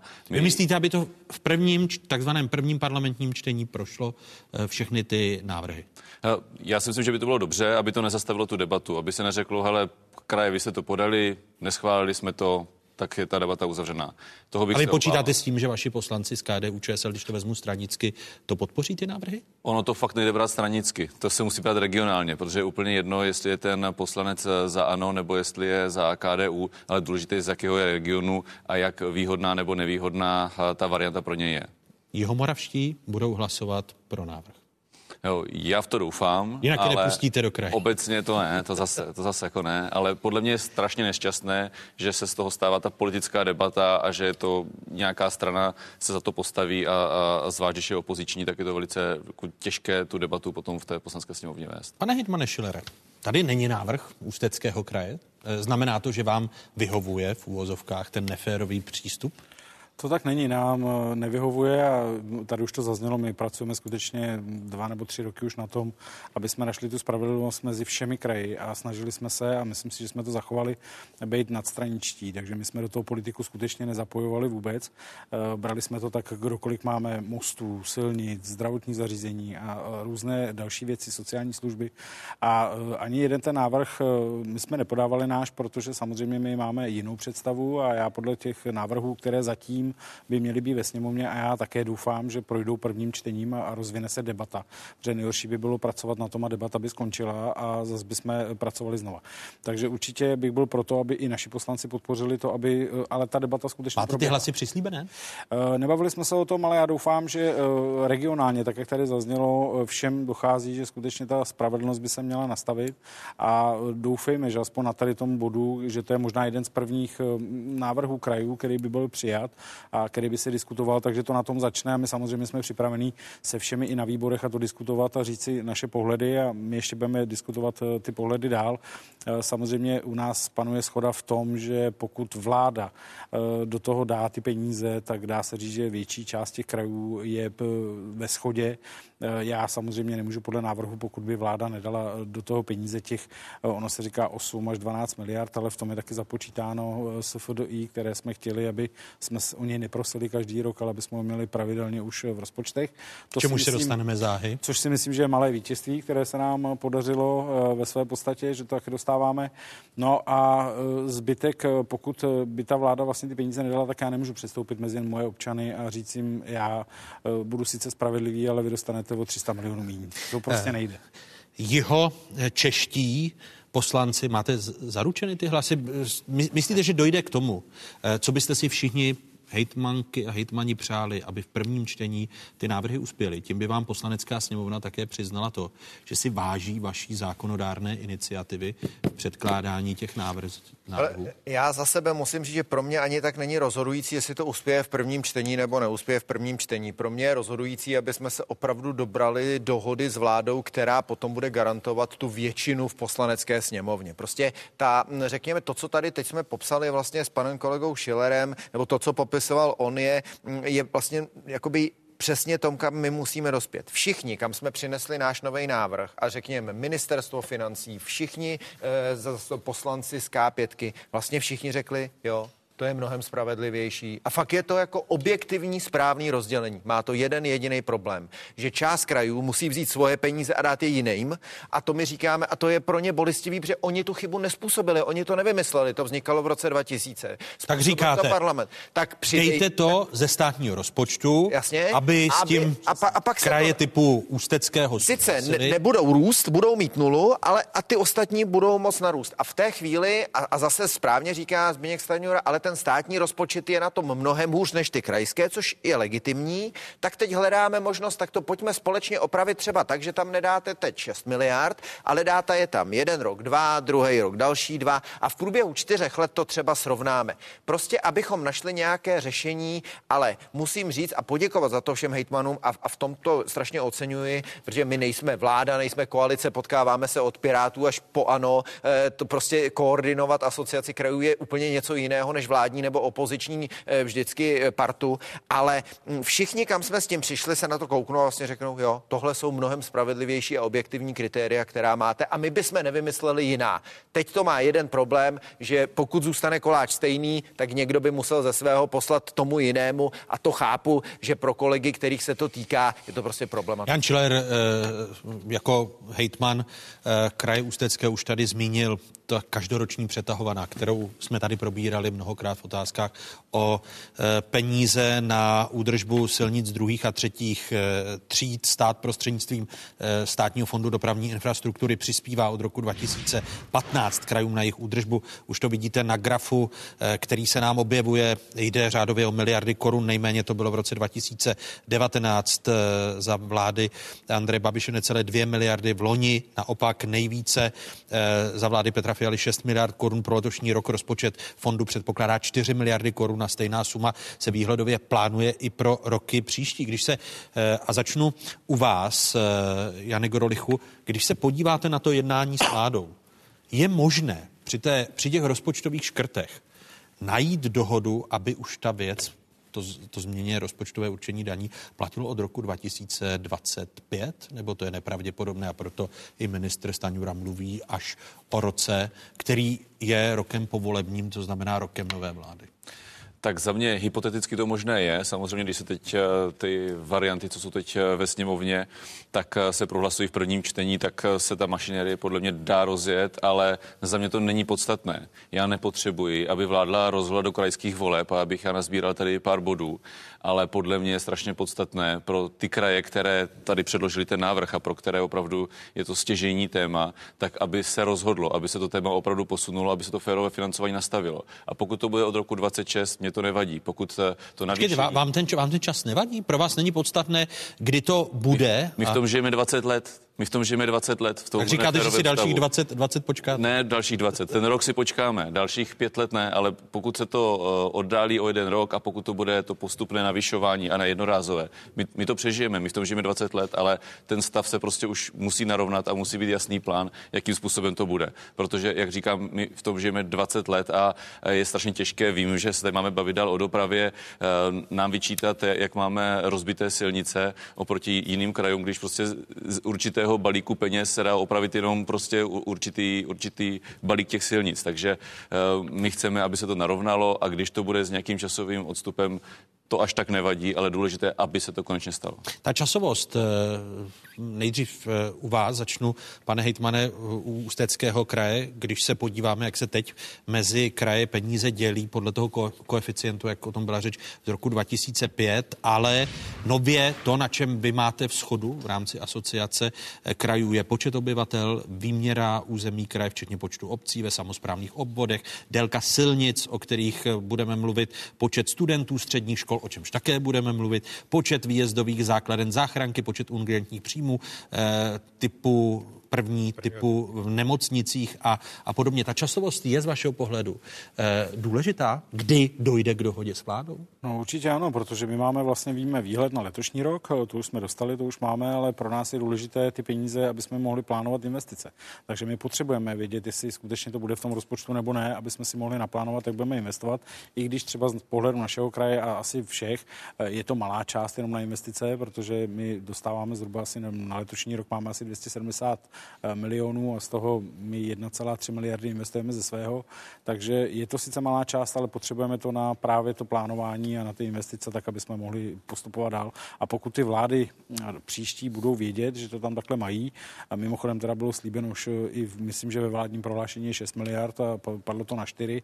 Já bych byl radši, kdyby se vrátili na 6, ale chápu, že to asi je nereálný, a tak by to bylo podstatně lepší, protože my, my třeba si stěžovat na údržbu nebo na stav silnic nemůžeme. My jsme investovali dlouhodobě a to musím poděkovat i vládám přede mnou, protože skutečně silnice máme v dobrém stavu oproti ostatním krajům, ale to je vždycky na rozhodnutí toho, toho kdo tam je a musím říct, že to uchopili dobře a že i tu nejzapadlejší část třeba ve Šluknovsku eh, máme dostupnou po kvalitní silnici, takže jako městě nemáme problém. Nás dobíhají naopak zase mosty a takovéhle věci, takže tam budou potřeba opravdu velké peníze. My, myslíte, že nahrává a je to ambice vás, eh, Martine Kubo, jako předsedy asociace krajů, aby ta dohoda mezi vládou a asociací krajů, vámi jako hejtmany, byla eh, do krajských, do termínu krajských voleb, které budou letos na podzim. Já v tomhle souhlasím s Honzou Grolichem, že bych se neupínal k nějakému tématu nebo k eh, datumu krajských voleb. Já si myslím, že by bylo fajn, aby jsme to napravili, protože je to něco, co prostě funguje v téhle té chvíli špatně. Ale Zkusím to jinak. Je realistické, aby to bylo do krajských To si voleb? myslím, že je. To si myslím, že je. A de... že se dohodnete. Jo, to si myslím, že je. Hodně to ještě záleží na pár krajích, aby vlastně jsme našli schodu s nimi. Ale k tomu ještě dodám jednu věc a možná eh, ne všichni hejtmani mě za to mají rádi. Eh, já prostě trochu nemám rád politiky, kteří pořád chodí fňukat, že mají na všechno málo peněz. Ty kraje mají peníze a pokud bychom měli říkat, že všichni máme dostávat stejně, pak ale všichni musíme utrácet stejně za všechno a to tady není. Ty lidé si prostě zvolí nějakého politika a může to být poloblázen, který utrácí peníze za nesmysly a zadluží prostě ten kraj. To ale není, jako že by najednou vláda, protože tam vládne poloblázen, měla dávat potom do toho kraje víc, abychom taky byli jako zodpovědní za to, to, co utrácíme, protože já moc nemám rád ty střety starostů a ještě nám dejte víc a ještě nám dejte víc. Když se podíváte, kolik zbývá peněz na účtech municipalit za posledních deset let, tak ta částka se prostě jakoby zvyšuje a ten stát pořád má jako deficit. Je to jeden balíček a ono samozřejmě mm, špatná vláda může být jak v obci, tak v kraji, tak také ve státě. Jo? Ono jsou to provázané věci. Ale já znovu říkám, my v jeho českém kraji nevňukáme, hospodaříme s penězmi, které máme, investujeme poměrně výrazně, myslím, že to jde. Takže já bych stál o to, aby jsme narovnali ty podmínky, aby opravdu byly podle těch kritérií, na kterých se všichni shodnou spravedlivé, ale nemám rád takovýto fňukání všech politiků. Ještě máme málo, ještě nám dejte, ještě nám dejte,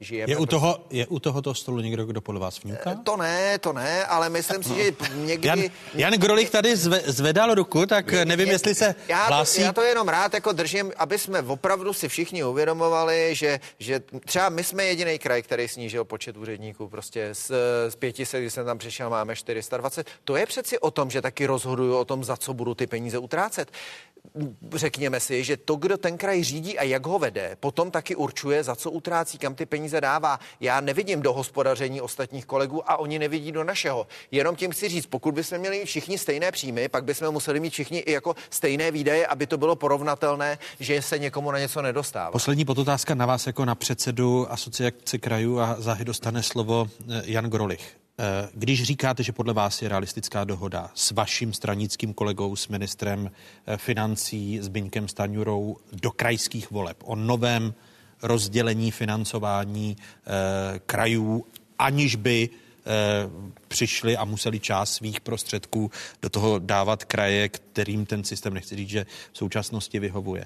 E, jinými slovy, ten nový systém by se spustil k 1. lednu roku 2026? To, to je realistické. To je podle mého úplně realistické, ta dohoda taky. A jenom, aby jsme si řekli, my furt říkáme kraje, ale paradoxně jako velmi složitá debata je třeba s Prahou, která je součástí rozpočtové mhm. určení daní krajů. Zatímco my všichni jsme tam měli podle nějakých parametrů ty peníze napočítané, tak tam měla, Praha tam měla vlastně vymezené 1%. Vedle toho má ale peníze z rudu města obcí, ale, ale my do té debaty vlastně musíme vtáhnout, takže jeden z našich návrhů byl vyjmout Prahu vlastně z rozpočtového určení daní krajů, že ona se vlastně v tom chová trošku jako výjimečně, protože má dva ty příjmy.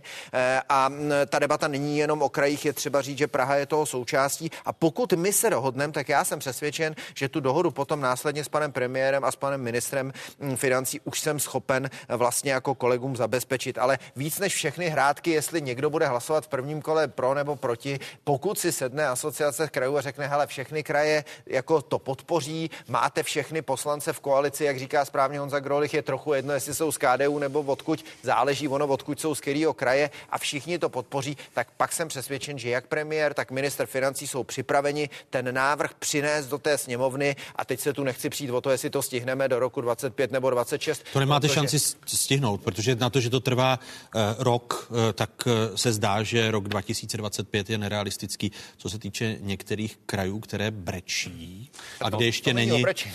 to je vňukání, vňukání. Vňukání. Jako pokud my tady na začátku říkáme, že se všichni kraje shodnou, ministerstvo se shodne na tom, že ty stávající kritéria nejsou férový, a že to, co, o čem se bavíme s ministerstvem financí, férový je, tak zároveň musíme říct, že prostě některý kraj má málo peněz. A my jsme jeden z těch krajů, který má prostě méně peněz.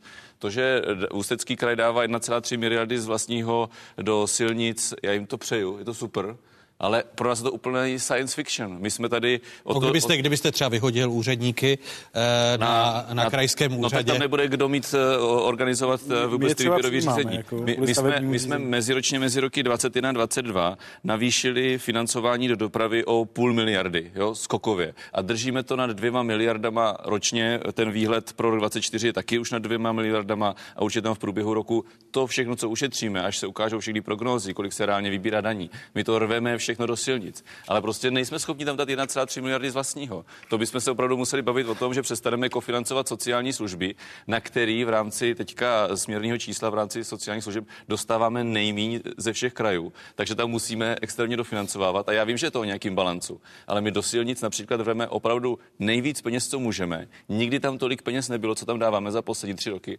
Ale pořád to prostě nestačí. A to, že tam jako může někdo dát 1,3 miliardy, fakt vám to přeju Ale my to potřebujeme taky. A chápu, chápu Jane, správně, že, že, že ještě ta, ta schoda mezi vámi, Martin Kuba, jako šéf asociace krajů to naznačil, že mezi vámi ještě úplná schoda mezi všemi kraji na tom novém způsobu není. Ne, to není. Eh, A, a jeho moravský kraj je jeden z nich, kde jste se neschodli? Ne, já, já si, Ne, my- my- já si my- my se shodneme, my se shodneme. se shodnete. Ty kraje se vlastně dají rozdělit na tři skupiny. Jedna, která na tom novém přerozdělení vlastně jakoby vydělává, tedy bude dostávat více, což znamená, že to pro ně bylo nespravedlivé. Mimochodem, my taky budeme dostávat více, pro nás to taky doteď bylo nespravedlivý, ale můj návrh tady není. Já prostě jako v tomto fňukání jako nedělám, prostě proto, že jsem se i snažil udržet pozici předsedy, být v tom jako nestranej. E, to znam, pak je druhá skupina. No, protože vy, kdybyste fňukal, tak vám minister financí dá. To, to si Protože vy asi- jste jeho stranický to, kolega. To si asi ani úplně neumím představit.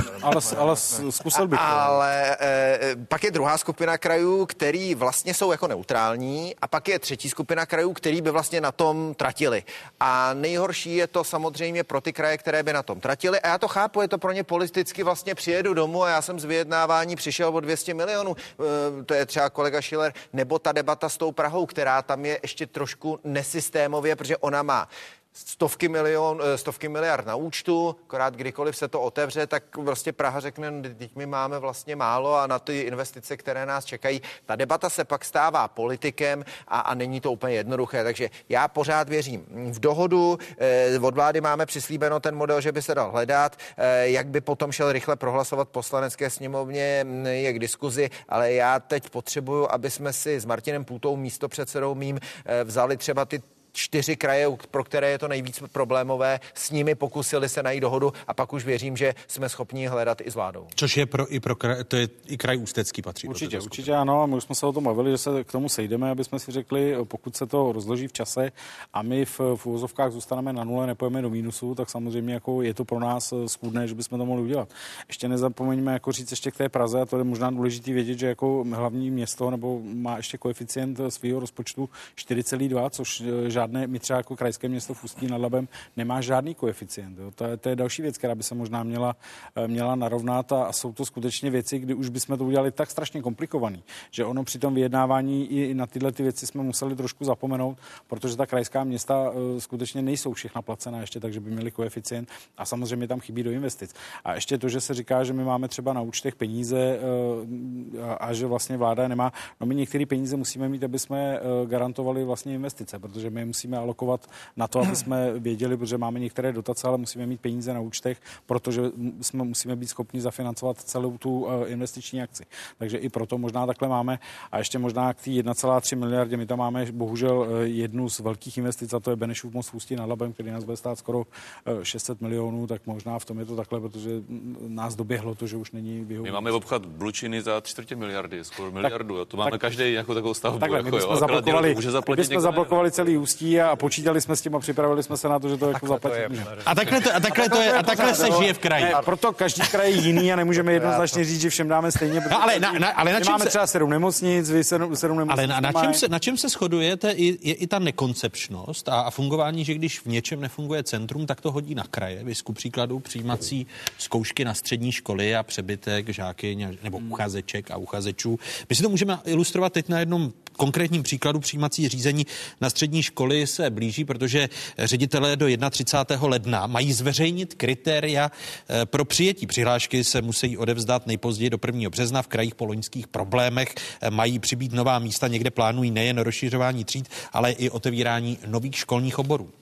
Budeme eh, nabízet nové obory už v příštím školním roce. Pedagogické obory, eh, IT, technická licea. Snažíme se tu nabídku stále rozšiřovat. Přestože v loňském roce jsme měli eh, 10 600 Pražanů, tak 17 000 míst de facto nestačilo. Nově mohou žáci podávat tři přihlášky na místo dvou. Podle normy schválené loni na podzim budou moci uchazečky a uchazeči o studium v přihlášce stanovit prioritní školy. Úspěšní žadatelé budou díky digitalizaci přijímacího řízení umístěni s ohledem na preferovanou vzdělávací instituci a výsledky. Po zmíněných loňských problémech se silnými populačními ročníky se hodně mluvilo o zvyšování kapacit a posilování eh, kapacit středních škol. Eh, Ministerstvo školství, když jsme se tento týden ptali, eh, tak na dotaz redakce otázek odepsalo, že žádosti zřizovatelů o zápis nových škol eh, a nových oborů pro školní rok 24-25 se v tuto chvíli teprve procesují eh, žádosti zřizovatelů o, o zápis. Ovšem, žáci mají v tuto chvíli na výběr školy a podání přihlášek už jen necelých šest týdnů. Přijde vám to normální, Jane Grolichu? Tak uh, za mě je vlastně takový polozázrak, že se to stihlo, protože díky tomu, že ta kauza kolem eh, toho, že se studenti nedostávali na gymnázia, který vyhřeznul před no, vlastně ten minulý rok při těch zápisech, tak vlastně celý ten proces urychlil. Takže on za mě je to dobře, že se to podařilo a vždycky ten první rok je takový nárazový a musíme se tím prostě projít. Takže eh, za mě je to vlastně dobře, protože i když ta kauza byla, tak eh, všichni říkali, že se to asi nestihne úplně ten příští, příští školní rok, to eh, ty elektronické zápisy na střední školy zajistit a to se vlastně podařilo, jak moc to bude bolet a první ročník vždycky bolí, tak to se ukáže až teď, až teď jako časem. No. Odpověď Martina Kuby na tu otázku. My v téhle chvíli vlastně taky za kraj jsme odesílali ty žádosti na to navýšení. Já myslím, že ten problém byl dán hlavně tím systémem toho přijímacího řízení. Tam je velmi dobře, že se to prostě e, převede do té elektronické podoby, kdy, kdy se ten student nedostane na jednu školu, tak mu to okamžitě přiřadí druhou. Tady bylo nejhorší, že tady běhali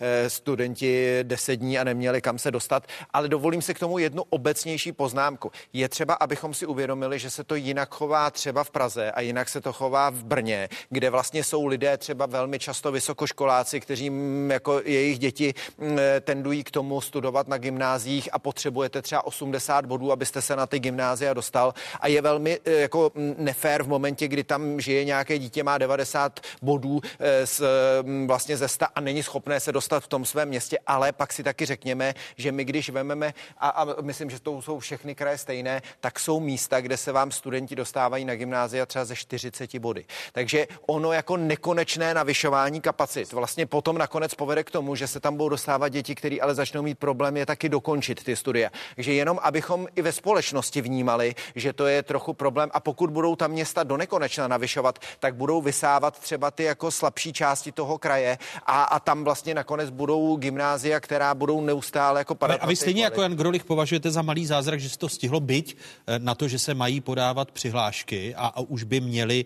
i uh, uchazeči já... studium na středních školách vědět, jaké jsou obory, jaké budou kapacity, tak se to stále neví, protože to ministerstvo školství s vámi... Ono je to, že ono je to vždycky, ono ta, ten systém je tak, že vlastně do ledna musíte nahlásit všechny nové obory, které budou, které budou od září. Je to vlastně zaběhnutá praxe. E, myslím, že každý kraj by v té chvíli měl být připraven informovat ty svoje studenty, jak to vypadá. Některé kraje třeba otevírají úplně nové školy. E, my třeba navyšujeme kapacity tříd, e, gymnaziálních a tak dále, protože my očekáváme nárůst studentů někde kolem třeba 225 a zvyšujeme kapacitu zhruba o 470, aby jsme byli připraveni třeba i na příliv ze středních Čech a tak dále. Takže mm, pracujeme s tím, mm, ale tohle to je věc, která je dlouhodobě zaběhlá, že vlastně do ledna musíte nahlásit všechny nové kapacity, které v tom září prostě budou fungovat. Uh, odpověď uh, vaše, pane Hejtmane? Tak u nás my nemáme problém s kapacitama. Eh, ve své podstatě to byl problém spíš, bych řekl, středních Čech, jak se to vyvolalo. Nicméně my jsme trošku reagovali i na to, protože posilujeme třeba školy jako Rovnickou a tak, které jsou blíž k, tomu střed, eh, k těm středním Čechám. Eh, my máme problém, eh, ne, ne bych řekl prostorově, máme, pokud bychom navyšovali, tak máme hlavně problém personální. My nejsme schopni prostě to obsadit na to, aby jsme navýšili takhle ty třídy. Nicméně zatím nám ty naše kapacity stačí a musím říct, že samozřejmě jsme na to připraveni. My jsme byli připraveni i na to, že budeme jednat trošku o nových oborech, ale to se bohužel nepotvrdilo. To třeba bylo v návaznosti na mm, těžbu litia u nás a, a Gigafactory a takový, ale bohužel prostě jsme nedostali tu garanci od státu, takže jsme žádné obory neodevřeli, což je podle mě škoda. Tam si myslím, že bychom měli cílit, aby jsme mohli vyprodukovat kvalitní pracovníky na, na to a nebrat agenturní. Takže určitě ano a já si myslím, že by ministerstvo, mám takový dojem, že v tomto týdnu, co bude, tak snad má přijít s nějakým vyhodnocením nebo s něčím, tak uvidíme, co nám řekne myslím si, že už by bylo potřeba, aby zveřejnili právě ty. My se právě podíváme na mapu, záhy Jan Grolich dostane slovo, eh, která ukazuje, o kolik byla navýšena kapacita škol mezi červnem loňského roku a letošním lednem. Nejvyšší nárůst v tomto školním roce zaznamenala Praha. E, Jde o 33 tisíc míst navíc, o 660 míst navíc mají střední školy ve středočeském kraji. Jihomoravské střední školy mají také vyšší kapacitu o přibližně 200 míst a, a podobně. E, teď jde ale tady jste to eh, zmínil vy, pane hejtmane eh, Ústeckého kraje, o zajištění kapacity pedagožek a pedagogů a peněz do regionálního školství, což nechci říct, že byl spor mezi vámi a ministerstvem školství v souvislosti s přípravou státního rozpočtu na letošní rok. Janek Grolichu. Já si dám ještě komentář. My se bavíme o kapacitách střední škol, no to není o kapacitách střední škol. My máme eh, kapacity střední škol dostačující, jsou využité ze 70%, ale tady jde o transformaci toho středního školství a to já jsem velice rád, že eh, jsem měl možnost spolupracovat s Jirkou Nantlem, který teďka na ministerstvu školství a který u nás už zavedl to, že my se snažíme na těch odborných středních školách zatraktivnit to vzdělání, protože všichni chtějí jako první volbu gymnázium a na odbornou střední školu prostě nechtějí jít. Takže proto my jdeme cestou liceí a my právě v letošním letošním roce transformujeme naše odborné střední školy na to, aby byly technickými liceji, ekonomickými liceji, pedagogickými liceji. Aby kolik, to... kolik, kolik takových eh, změn, tedy těch transformací u vás uskutečníte? My v letošním roce otevíráme, pro ten letošní školní rok budeme otevírat eh, nové gymnázium v Brně, to má kapacitum 90 eh, studentů v tom prvním ročníku a bude zavěřen, zaměřené přírodovědně, což my potřebujeme technicky vzdělané lidi, přírodovědně vzdělané lidi, takže to nám zase zapadá do celkové rozvojové strategie a potom mám, tam máme 330 míst, kde vlastně eh, jenom některé z nich znamenají navýšení, ale část z nich znamená jenom transformaci na to, aby ten obor, který chtějí studovat, aby je sice připravil na vysokou školu, ale aby si takzvaně přičichli k tomu technickému oboru, ekonomickému oboru, pedagogickému oboru a aby, i když vystudují takzvaně jenom s maturitou, tak aby byli hmm. připraveni na tu práci. A to Což tedy si... zatraktivní, uh, zatraktivní ve vašich očích a v očích budoucích absolventů nebo uchazeček a uchazečů uh, to, že nebude přetlak na gymnáziích. Přesně tak. Je to, a, a, a to, co je se... to nový trend v tom vzdělávání, myslím, že to říká pan Hitman správně, my je otevíráme taky v Sezimově, v Ústí, v Dačicích, ve Velešině, kdy vlastně dáváte možnost studovat střední školu, která má mnohem větší všeobecné vzdělávání, podobné gymnáziu, ale neomezujete tam ten přístup k těm technickým parametrům. To znamená, že odsaď odchází nebo, nebo přírodovědným, nebo jakoby jiným. Je to vlastně třeba, řekněme, více technicky zaměřené gymnázium, což atraktivňuje eh, pro ty studenty to vzdělávání a taky jim to dává možnost vlastně nebýt třeba jako více jednostranně zaměření. Eh, ta, ta skladba, jestli více technicky nebo přírodovědně, vždycky záleží na tom, co v kterém kraji eh, třeba potřebují nebo, nebo preferují i z pohledu vazby potom zase jako na, na zaměstnanost a ty liceami otevíráme taky. Je to podle mého velmi správná cesta. Eh, a Ústecký kraj, pane Hejtman? My jsme na tom podobně, máme to úplně stejné, ale právě, jak jsem říkal, my jsme se chtěli připravit na návaznosti na tom eh, rozvoji našeho kraje na eh, něco i dalšího, to se zatím nepovedlo a u nás to vnímáme tak, že zatím je to taková ta populační křivka, že teď se to zvedá, ale počítáme 3-4 roky a bude to zase klesat dolů. Takže tak, jak se snažíme teď rozšiřovat u nás školství, tak si myslíme, že to půjde znovu dolů a budeme řešit zase opačný případ, kdy budeme mít prázdnější školy, než máme. To je potřeba, aby ministerstvo školství taky sledovalo z vyhlídkou na 10-15 let, aby přesně věděli, jak se to bude zvedat a nebude. A tam se, tam se vám daří, eh, nechci říct dotlačit ministerstvo školství eh, k nějaké koncepčnější práci, protože Vzpomínám si eh, na tvorbu rozpočtu na letošní rok eh, rezortu školství, kde právě i PH Maxi a způsob eh, toho škrtu a, a diskuze po, o PH Maxech dostala vás jako zřizovatele těch středních škol, sítí středních škol do velmi nepříjemné situace. Určitě ano, ale já si myslím, že to je právě tím, že se aspoň se mnou teda nebo s námi nikdo nebavil o tom. Já myslím, že z A to se, to se změnilo už? Eh, za nás ne, jako nevíme, eh, přišel návrh a teď ve své podstatě naši náměstci nebo radní diskutují eh, právě ze zástupci školství, jak to udělat, ale nevěděl jsem o tom, že by se to takhle upravovat mělo. Já myslím, že ta debata musí být systémová. Tohle podle mého byla jako přesně ukázka toho, kdy pan minister trochu tím, že jako vlastně brainstormoval v nějakých rozhovorech a, a vypouštěl takový jako informace. Představte si to, jste vlastně ředitel školy, žijete v tom, on začne školní rok v září, nikdo vám nic neřekne. Všechno je v pohodě pohodě, nikdo na ministerstvu nic neříká. Pak přijde říjen, minister zjistí, že mu druhý pan minister nedá dostatek peněz, tak řekne, Ježíš, my jsme zjistili, že to celý vlastně financujeme strašně složitě, že to je neudržitelný a musíme to udělat.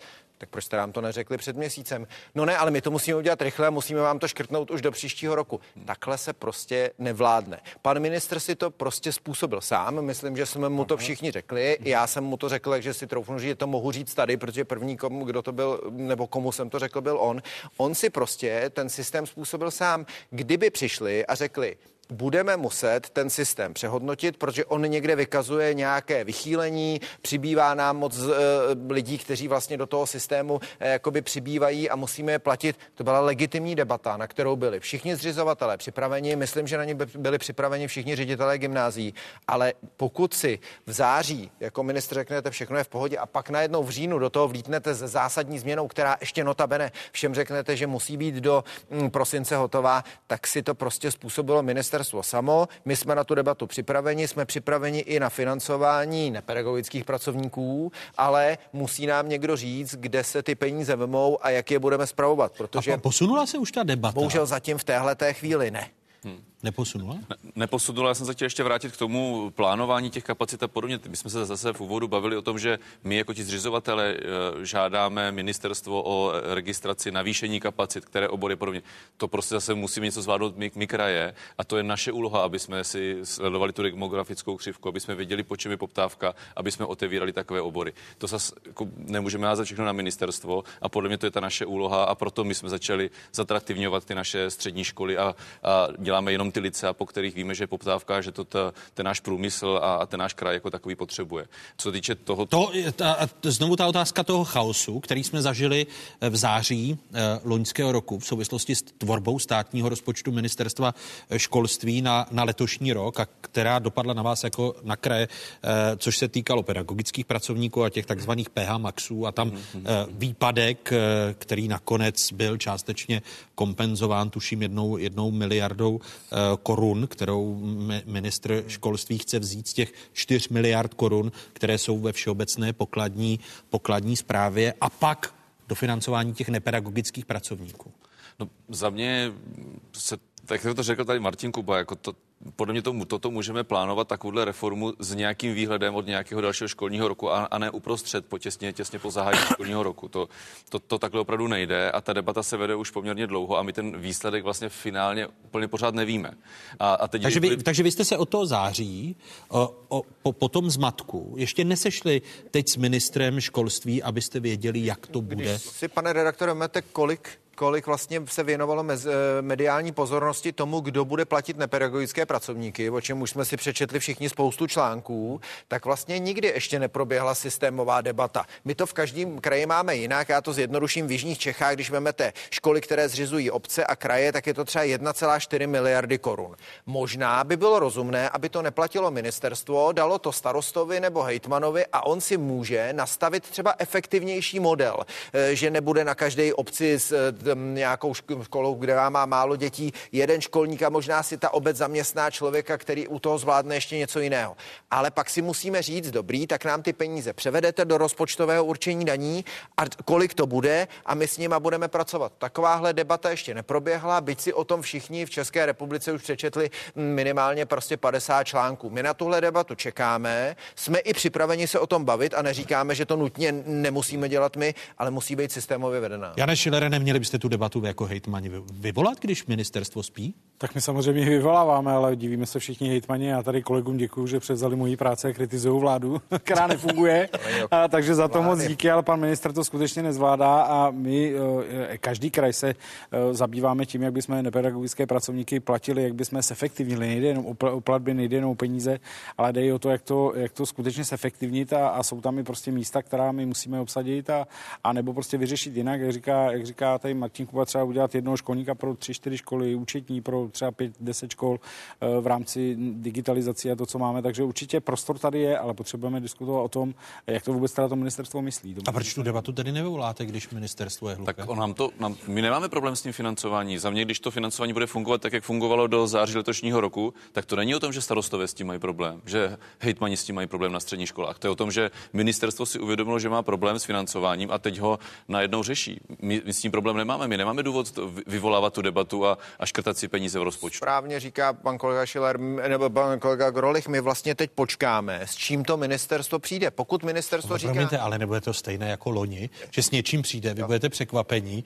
a zase to bude improvizace? To, to, Doufáme, že přijdou dřív. Já předpokládám, že ta debata teď začne. Já jsem dneska mluvil s naším panem náměstkem Klímou, který je vlastně i členem eh, školského výboru v poslanecké sněmovně. Eh, on mi říkal, že pan minister už by měl s něčím přijít, ale pro nás nás ty nepedagogičtí pracovníci, kteří neučí, jsou doteď nějak placeni a pokud, milé ministerstvo, po nás bude štít, aby jsme se do toho zapojili, tak musíš přijít a říct nám, jak to máme eh, jako dělat. A myslím, že zase na druhou stranu vláda si je asi vědoma, mm, že to není schopná udělat bez nás. Eh, ty PH Maxi se netýkaly peněz jakoby našich, ty se týkaly peněz, které posílá ministerstvo do, eh, do mm, škol jako platy. A já prostě tvrdím a říkám to kolegům a myslím, že je fér, když něco se nepovede, že je třeba si to v té politice přiznat a nejenom do, do krve pořád se hádat, protože jsem z jedné politické strany a hájit nesmysly. To si prostě ministerstvo opravdu z velké části způsobilo samo eh, a ten chaos kolem toho byl úplně zbytečný. Pojďme ty věci řešit systémově a kraje jsou na to připravené. Uh o vaší politické budoucnosti, respektive budoucnosti hejtmanské rozhodnou volby, eh, které se uskuteční na podzim letošního roku. Pro vás je Grolichu logicky otázka, která se týká strany eh, a, celostátního eh, jednání KD. Už jsem se bál, že se nezeptáte.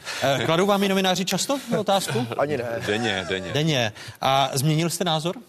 Na co? Na to, jestli budete kandidovat na předsedu KDU ČSL? Tak já říkám, že my jsme teďka ve fázi, kde ti, řekněme, čelní lidovci nevylučují, takže uh, o tom jako fakt musíme přemýšlet a vlastně my jsme včera zrovna měli lidovický ples a já jsem vlastně překvapený z toho, jak se i ti potenciální kandidáti jsou mezi sebou schopní opravdu jako věcně bavit o tom, která ta varianta je nejlepší, kdy, eh, která změna má vlastně smysl, aby přišla, že to vlastně otevřená debata i mezi těmi, mezi těmi kandidáty a ta debata se musí nějakou dobu vést. Já si myslím, že ta situace teďka, která, řekněme, vyhřezla minulý týden, je poměrně čerstvá. Ta debata se vést musí, protože ta strana je v situaci, kdy prostě tuto debatu vést musí. Ale... Je, jinými slovy, je podle vás dobře, aby se jest KDU ČSL uskutečnil uh, před volbami do Evropského parlamentu? Eh, já jsem zatím spíš zastáncem toho, aby to zůstalo v tom původním termínu, který je, který je na podzim, že nemá smysl některé věci řešit eh, s horkými hlavami, ale podle mě je strašně důležité ta, ta debata, která se teďka povede na té celostátní konferenci, kde se nás sjede asi 100, 120, 150 lidí, že potřeba ta široká debata, protože potřeba si navnímat vlastně, jaká ta atmosféra v té straně opravdu je jak, jakou, jaký očekávání ta, ti, ti členové mají a jestli jsou vůbec lidi, kteří jsou schopni to očekávání naplnit, protože to, že se vymění jeden člověk eh, za jednoho člověka a najednou přijde spása a, a 10%, to tak jako není. Takže podle mě potřeba se opravdu o tom bavit a, a říct, si, říct si... Vy sám jste ochoten kandidovat na předsedu KDU ČSL? Ještě navíc ve volebním roce, a kdy máte obhájit eh, post hejtmana? Já chci kandidovat na, na hejtmana a s tím to všechno souvisí, takže já se chci soustředit na, na ty krajské volby. To znamená, že teď byste to nevzal, kandidaturu na post předsedy mm, Myslím si, že by to pro KDU se bylo strašně velké riziko, kdybych já teďka se stal předsedou strany a v krajských volbách se stalo to, že jsem opoziční zastupitel někde na kraji a oni by museli eh, převolovat, protože by se zjistilo, že prostě předseda strany nemá žádnou významnou politickou funkci. To si myslím, že by bylo opravdu nezodpovědné. Jan Schiller do toho nejde. Uh, tedy uh, do, do postu kandidatury znovu. Na, ne, na hejtmana, že by vzal lidovce. Tak to já nevím, jestli do toho, do toho nejdu, ale jak, jste tady, jak tady zaznělo, tak je tady spousta práce, kterou ještě bych rád udělal, takže nás ještě čekají.